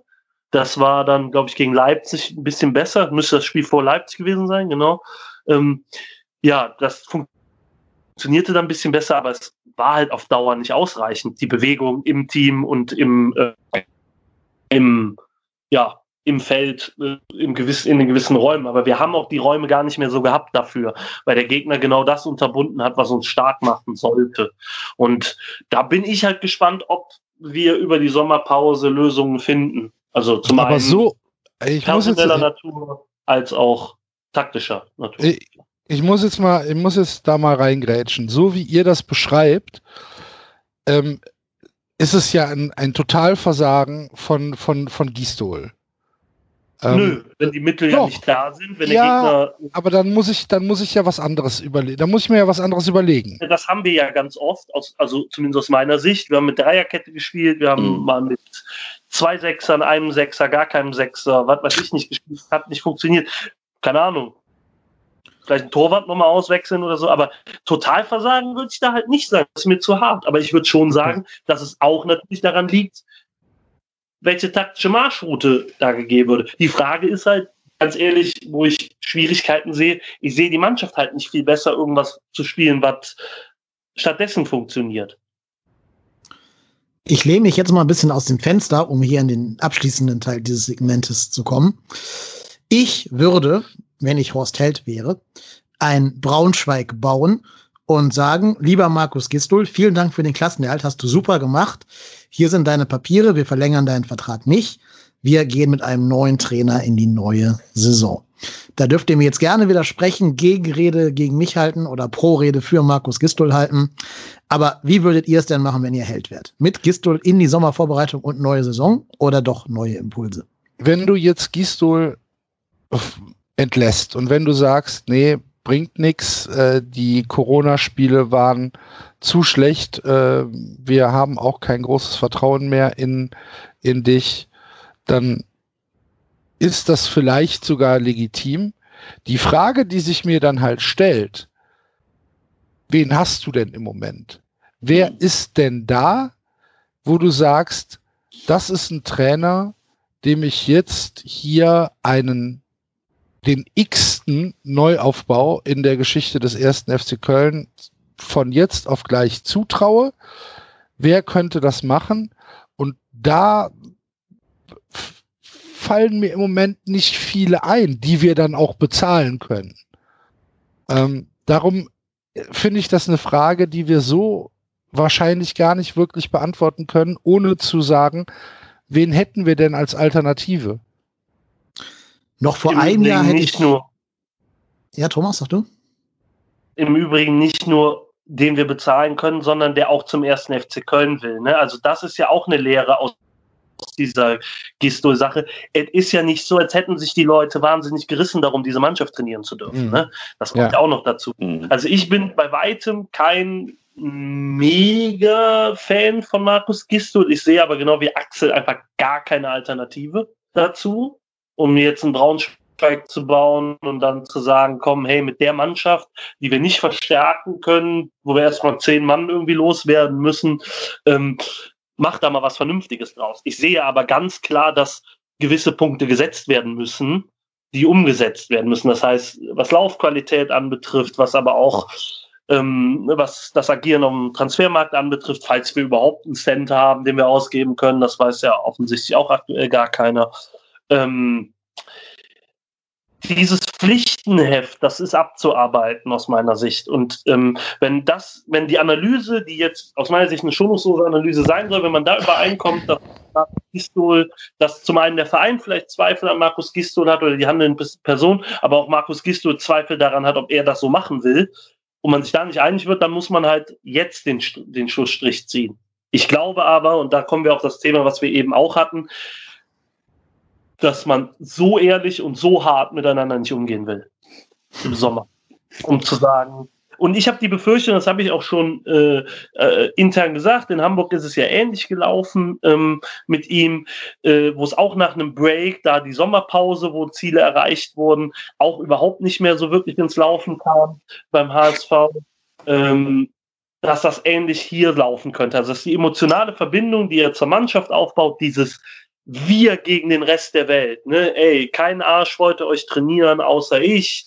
Jeder schreibt euch schon ab, jeder sagt, das ist eine Abstiegstruppe, ihr seid genauso scheiße äh, wie, wie, wie vor zwei Jahren. Ähm, ihr geht wieder runter, ich glaube das nicht, wir kämpfen jetzt. Diese Wagenburg-Mentalität hat Gistol beim HSV ausgezeichnet, als auch hier in Köln. Und das scheint diesmal in der Corona-Pause gebröckelt zu sein. Da war in Hamburg was die Sommerpause wenn man, ich habe die Befürchtung halt einfach, dass man sich im Oktober dann oder was weiß ich, die zweite oder erste Länderspielpause, die wir vielleicht haben werden, wieder nach einem neuen Trainer umgucken muss, weil dieser Abwärtstrend halt deutlich ist. Ich sehe aber keine Alternative, was man anders machen kann, ehrlich nee, gesagt. Also, ich auch dass man nicht. jetzt den Vertrag nicht bis Anno Pi verlängern sollte, geschenkt, gerne, ja, ja. Also ich glaube, dass es beim FC auch ausreicht, wenn ein Trainer einen Einjahresvertrag hat äh, so erfahrungsgemäß gesehen. Ähm, aber ich sehe es relativ alternativlos, mit diesem Trainer in die Saison zu gehen. Ganz einfach. Ja, noch vor einem Jahr hätte ich äh, groß gefeiert, wenn Dieter Hacking auf dem Markt ist. Leider kam dann der HSV dazwischen ne? und da hat er auch nicht die beste Figur gemacht. Ähm, vor einem Jahr hätte ich ihm eine Kusshand genommen. Ich finde, das ist ein Trainer, der erreicht genau das Ziel, was der erreichen soll. Also mit dem, glaube ich, kommst du nicht in zu arge Abstiegsnöte. Du kommst auch nicht nach Europa. Du legst keinen acht äh, Siege in zehn Spielen zwischen Sport hin, das glaube ich auch nicht. Aber der bringt Ruhe in den Laden rein. Hätte ich also vor einem Jahr total abgefeiert. Wie gesagt, jetzt. Vor einem Jahr hätten wir auch gefeiert, wenn David Wagner nach Köln gekommen wäre. Ja, würde ich jetzt vielleicht sogar immer noch, weiß ich nicht. Auch der, der, auch der hat ja zwei Gesichter gezeigt. Auch der ja. hat ja zwei Gesichter gezeigt, genau wie Gistol. Ne? Da gab es ja auch eine gute und eine schlechte ja. Phase. Und wer der echte, der echte äh, David Wagner ist, wird man erst sehen, wenn er ein bisschen länger da war. Ähm, ja, es, es, gibt auch in der zweiten Liga interessante Trainer. Ne? Natürlich haben die dann wieder nicht die, die nötige Erstliga-Erfahrung und ein paar davon sind auch jetzt schon anderweitig verpflichtet worden. Nur, ich finde dieses. Schwächer Schmidt? Ach so, ja, äh, ja, ja. Nee, muss auch nicht sein. Ähm, Glaube ich, der ist in Heidenheim schon gut, gut aufgehoben. Ich dachte, du meinst Roger Schmidt. Ich war jetzt gerade ganz, ganz verwirrt. Roger Schmidt? Äh, Habe ich jetzt zuerst gedacht. Nein, Roger Schmidt. nein, nein, du meintest hier den Frank Schmidt von, von Heidenheim. Ja, ähm, ja nö, nö, guter Typ, finde ich sehr sympathisch, aber ja, ob der für die ganz hohen Aufgaben berufen ist, weiß ich jetzt auch nicht. Ähm, dir, Axel, können wir nicht, nicht zumuten, Florian Kofeld zu kontaktieren. Geht auch nicht. Nee. Ähm, Würdest du ihn haben wollen? Boah, nee, bloß nicht. Ich finde, Florian Kofeld ist jemand, wo man sieht, wie viel Influence 93 inzwischen ist. Wie viel Influencer. Quatsch. Ich nee. glaube, doch, doch, doch. Meine Wahrnehmung, meine persönliche Wahrnehmung ist, dass die Stimmung gegen Kofeld erst gekippt ist, als Basti das mal im Rasen hinterfragt. Bis dahin war der immer so der nette Mann. Und nee, aber keine Ahnung. Nein, ich habe hab keine Ahnung. Ich, ganz ehrlich, ich finde, Kofeld ist so das Typ, also ist, ist so ein Beispiel, wie viel positiven Einfluss eventuell so Vereinsmedien haben. Also und, und was vielleicht auch so die, die Eigenwahrnehmung ist. Weil ganz ehrlich, stell dir mal vor, Kofeld wäre Trainer in Köln und hätte so eine Saison gespielt. Ich glaube nicht, dass alle jetzt äh, um Steinauto gesprungen wären nach so einem rumgegurten Relegationsding, wo man am Anfang der Saison gesagt hat, ja, also Europa, das ist aber schon unser Ziel. Ich glaube nicht, dass alle Kölner um Steinauto gesprungen wären und Julian Kofeld bester Mann gerufen hätten. Der wäre der wär schon dreimal durch den Rhein geschwommen, aber mit dem Kopf nach unten. Also ich glaube nicht, dass der das bei 14 anderen Bundesligisten so hätte machen können. Also unabhängig von seinen, von seinen, sportlichen Qualitäten, was man davon noch immer halten mag, oder Trainerqualitäten. Ich glaube, das ist so eine Mischung aus diesem Wolf-Christoph Fuß-Effekt und äh, dem Julian Nagelsmann-Effekt bei Kofeld. Zum einen äh, glaube ich, dass es sehr schwer ist, am Boden zu bleiben, wenn dir alle sagen, was für ein geiler Typ du bist. Du nutzt, aber du, bis auch wenn du dann mehr in der Öffentlichkeit stehst, nutzt sich sowas auch schnell ab. Also ist ja selbst bei Jürgen Klopp so, der ging den Leuten ja auch nach zwei Jahren Dortmund mega auf den Sender oder zwei Jahren Mainz oder so. In seiner Art und Weise darf man ja auch nie vergessen, wo der jetzt ja permanent abgefeiert wird und so. Ähm, und zum anderen glaube ich halt, so dieser Wolf-Christoph Fuß-Effekt ist dann halt einfach, wenn dir jeder sagt, was für ein geiler Typ du bist und was für geile Sprüche du raushaust, dass du darauf auch gerne zurückgreifst. Und das ist halt, weiß nicht, die fühlen sich dann immer so mega authentisch oder so, wenn die so sind, was sie da so sagen. Und äh, das macht nicht sonderlich sympathisch, aber ähm, er, das Verhalten am Seitenrand ist halt das, was ihn bei, was ihn bei vielen äh, so unsympathisch macht. Das muss man halt auch sagen. Ne? Hat halt da schon ordentliche Anleihen von Rangnick, Weinziel, Nagelsmann und Co., also die andauernd auf der Palme sind und das ist äh, schwierig. Aber keine Ahnung, also ist ja auch kein Thema für den SFC Köln, muss man ja auch einfach sagen. Nö, Zum Glück. Ist ja auch gar nicht auf dem Markt. Wenn, wenn, ja. ich träum, wenn ich träumen darf, würde ich natürlich von Nico Kovac träumen, aber der kommt natürlich auch nicht nach Köln, ist mir ja vollkommen bewusst. Aber, Warum? Aber, nee, aber, aber würde, aber halt würde kein, halt kein Trainer, keine Ahnung. Also sowohl der zum FC wollen würde, als auch der halt verfügbar ist. Deswegen bleibt uns leider nicht viel anderes übrig. Also ich glaube, ich hoffe, dass man sich überlegt mit dieser, mit dieser Ver Vertragsverlängerung, aber sonst. Ja, also die Vertragsverlängerung da bis 2023. Uwe Koschinat, ja, zum Beispiel. Ich glaube, der würde nicht zum FC wollen. Bist du dir sicher? Der hat Karriereplanung, meinst du? Ähm, erstens das, ich glaube, sein Verhältnis zum ersten FC Köln ist nicht das Positivste, um das mal so zu sagen. Aber Ach, das kriegt man hin. Ob er sich die Chance entgehen lässt, keine Ahnung. Aber ich glaube, da wäre Uwe nicht der Typ für. Aber muss man, also ich würde den da gerne sehen, alleine, weil der, glaube ich, einfach der asozialste Trainer beim ersten FC Köln wäre. Also, ich, so. also der wird auf jeden Fall, auf jeden Fall könnte man davon ausgehen, wenn Uwe Koschinat beim ersten FC Köln Trainer ist, dass Timo Horn im, Wind, im nächsten Karneval nicht mit der Bierflasche abgelichtet wird. Die sollen oder wenn, intern. Dann, oder wenn, dann war es das letzte Mal. ja. äh, übrigens, äh, um das, um das äh, dann auch nochmal zu korrigieren oder beziehungsweise klarzustellen, Uwe Koschneit an sich ist nicht, also ist ein sehr, sehr netter Mensch, einer sympathischsten, den ich im Profifußball getroffen habe, tatsächlich. Ähm, aber an der Seitenlinie dann doch schon sehr, sehr engagiert, sagen wir es mal so. Und er könnte Dennis Dickmeyer mitbringen. Da haben wir doch alle Probleme gelöst. Super. super. Ja. Aber ähm, also ich glaube, ich glaube, ganz ehrlich, ich glaube. Das war übrigens nur so halblustig gemeint. Ne? Ja, ja. Ich finde find Koschinat tatsächlich relativ geil als Trainer. Aber ich finde find jeden gut im HSV. Ist auch. Also, wie gesagt, ich hätte den gerne. Es gab ja mal, glaube ich, als wir, ich weiß gar nicht, haben wir dann Peter Stöger geholt oder wen? Da war das sogar bei Transfermarkt äh, schon eingetragen. Da stand Uwe Koschner, Trainer 1. FC Köln. Warum auch immer das passiert. Okay. Fand Uwe nicht ganz so lustig, aber wir fanden das sehr lustig in der Redaktion und äh, deswegen, keine Ahnung, ich, also ich kann mir das alles sehr gut vorstellen, also der, aber ich glaube, Uwe kann sich das nicht so vorstellen. Aber er ist ein guter Trainer, ein sehr guter sogar. Und dann hätten wir eine Mannschaft, die kratzt und beißt. Da können davon ausgehen. Ja, ja aber, aber glaubst du, dass, dass also ich, ich, ich weiß ja nie so ganz, ob das de facto wirklich am Trainer liegt oder ob das ob wirklich, was ist, also was ist faktisch mit dieser Truppe möglich?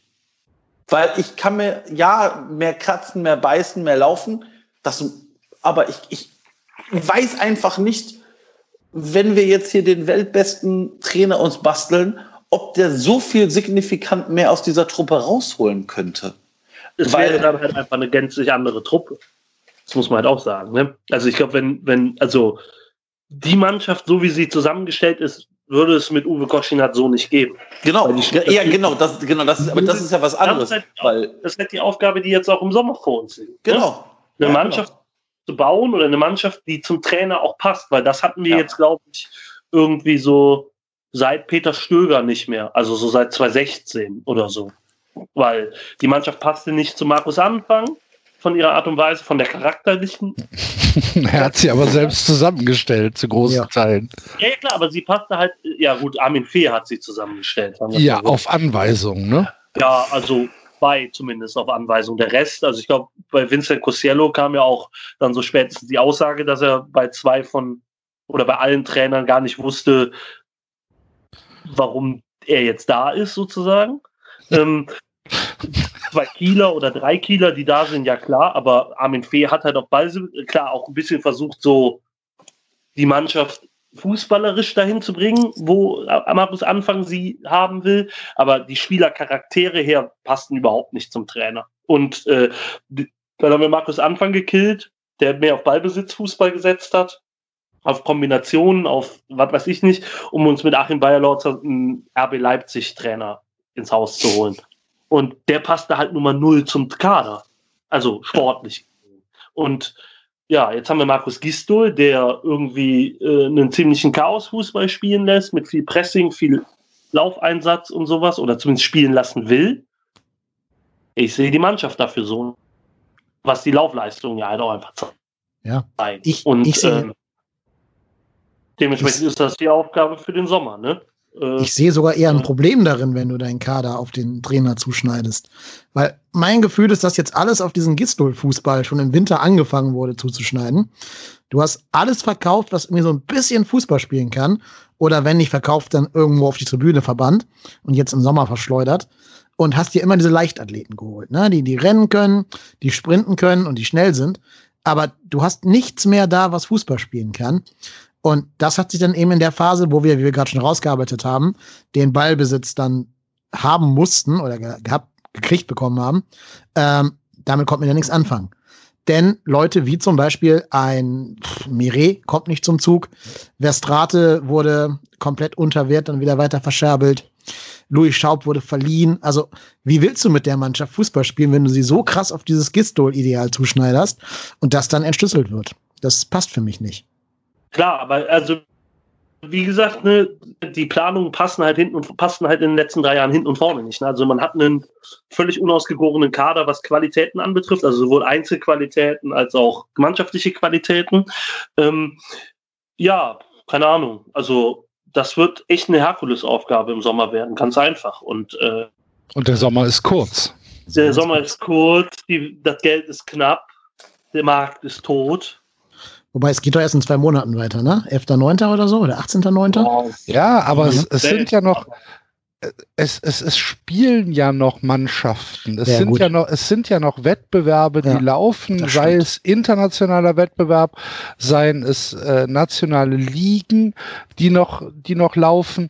Ähm, du kannst ja nicht nur von Deutschland als Markt ausgehen, sondern du musst natürlich gerade als erster FC Köln vielleicht auch mal in, in kleinere Ligen gucken, ob da irgendwelche Juwelen rumliegen.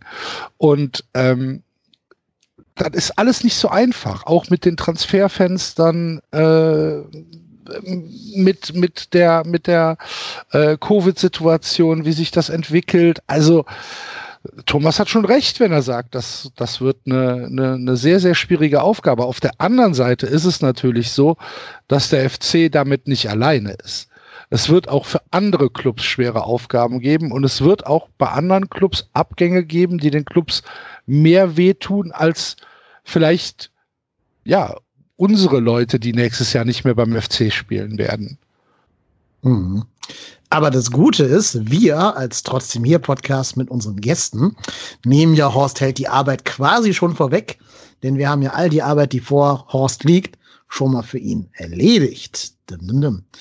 So, und liebe Hörerinnen und Hörer, da wir jetzt schon seit zwei Stunden aufgenommen haben, machen wir hier jetzt einen Break und ihr hört nächste Woche, habe ich gerade spontan beschlossen, dann, was sich Thomas, Axel, Marco und ich zum Thema Kaderumstrukturierung vorgestellt haben. Für diese Woche verabschieden wir euch heute an dieser Stelle hier, liebe Hörerinnen und Hörer, äh, mit dem ersten Teil des Saisonrückblickes. Nächste Woche mal eure Podcatcher aktualisieren.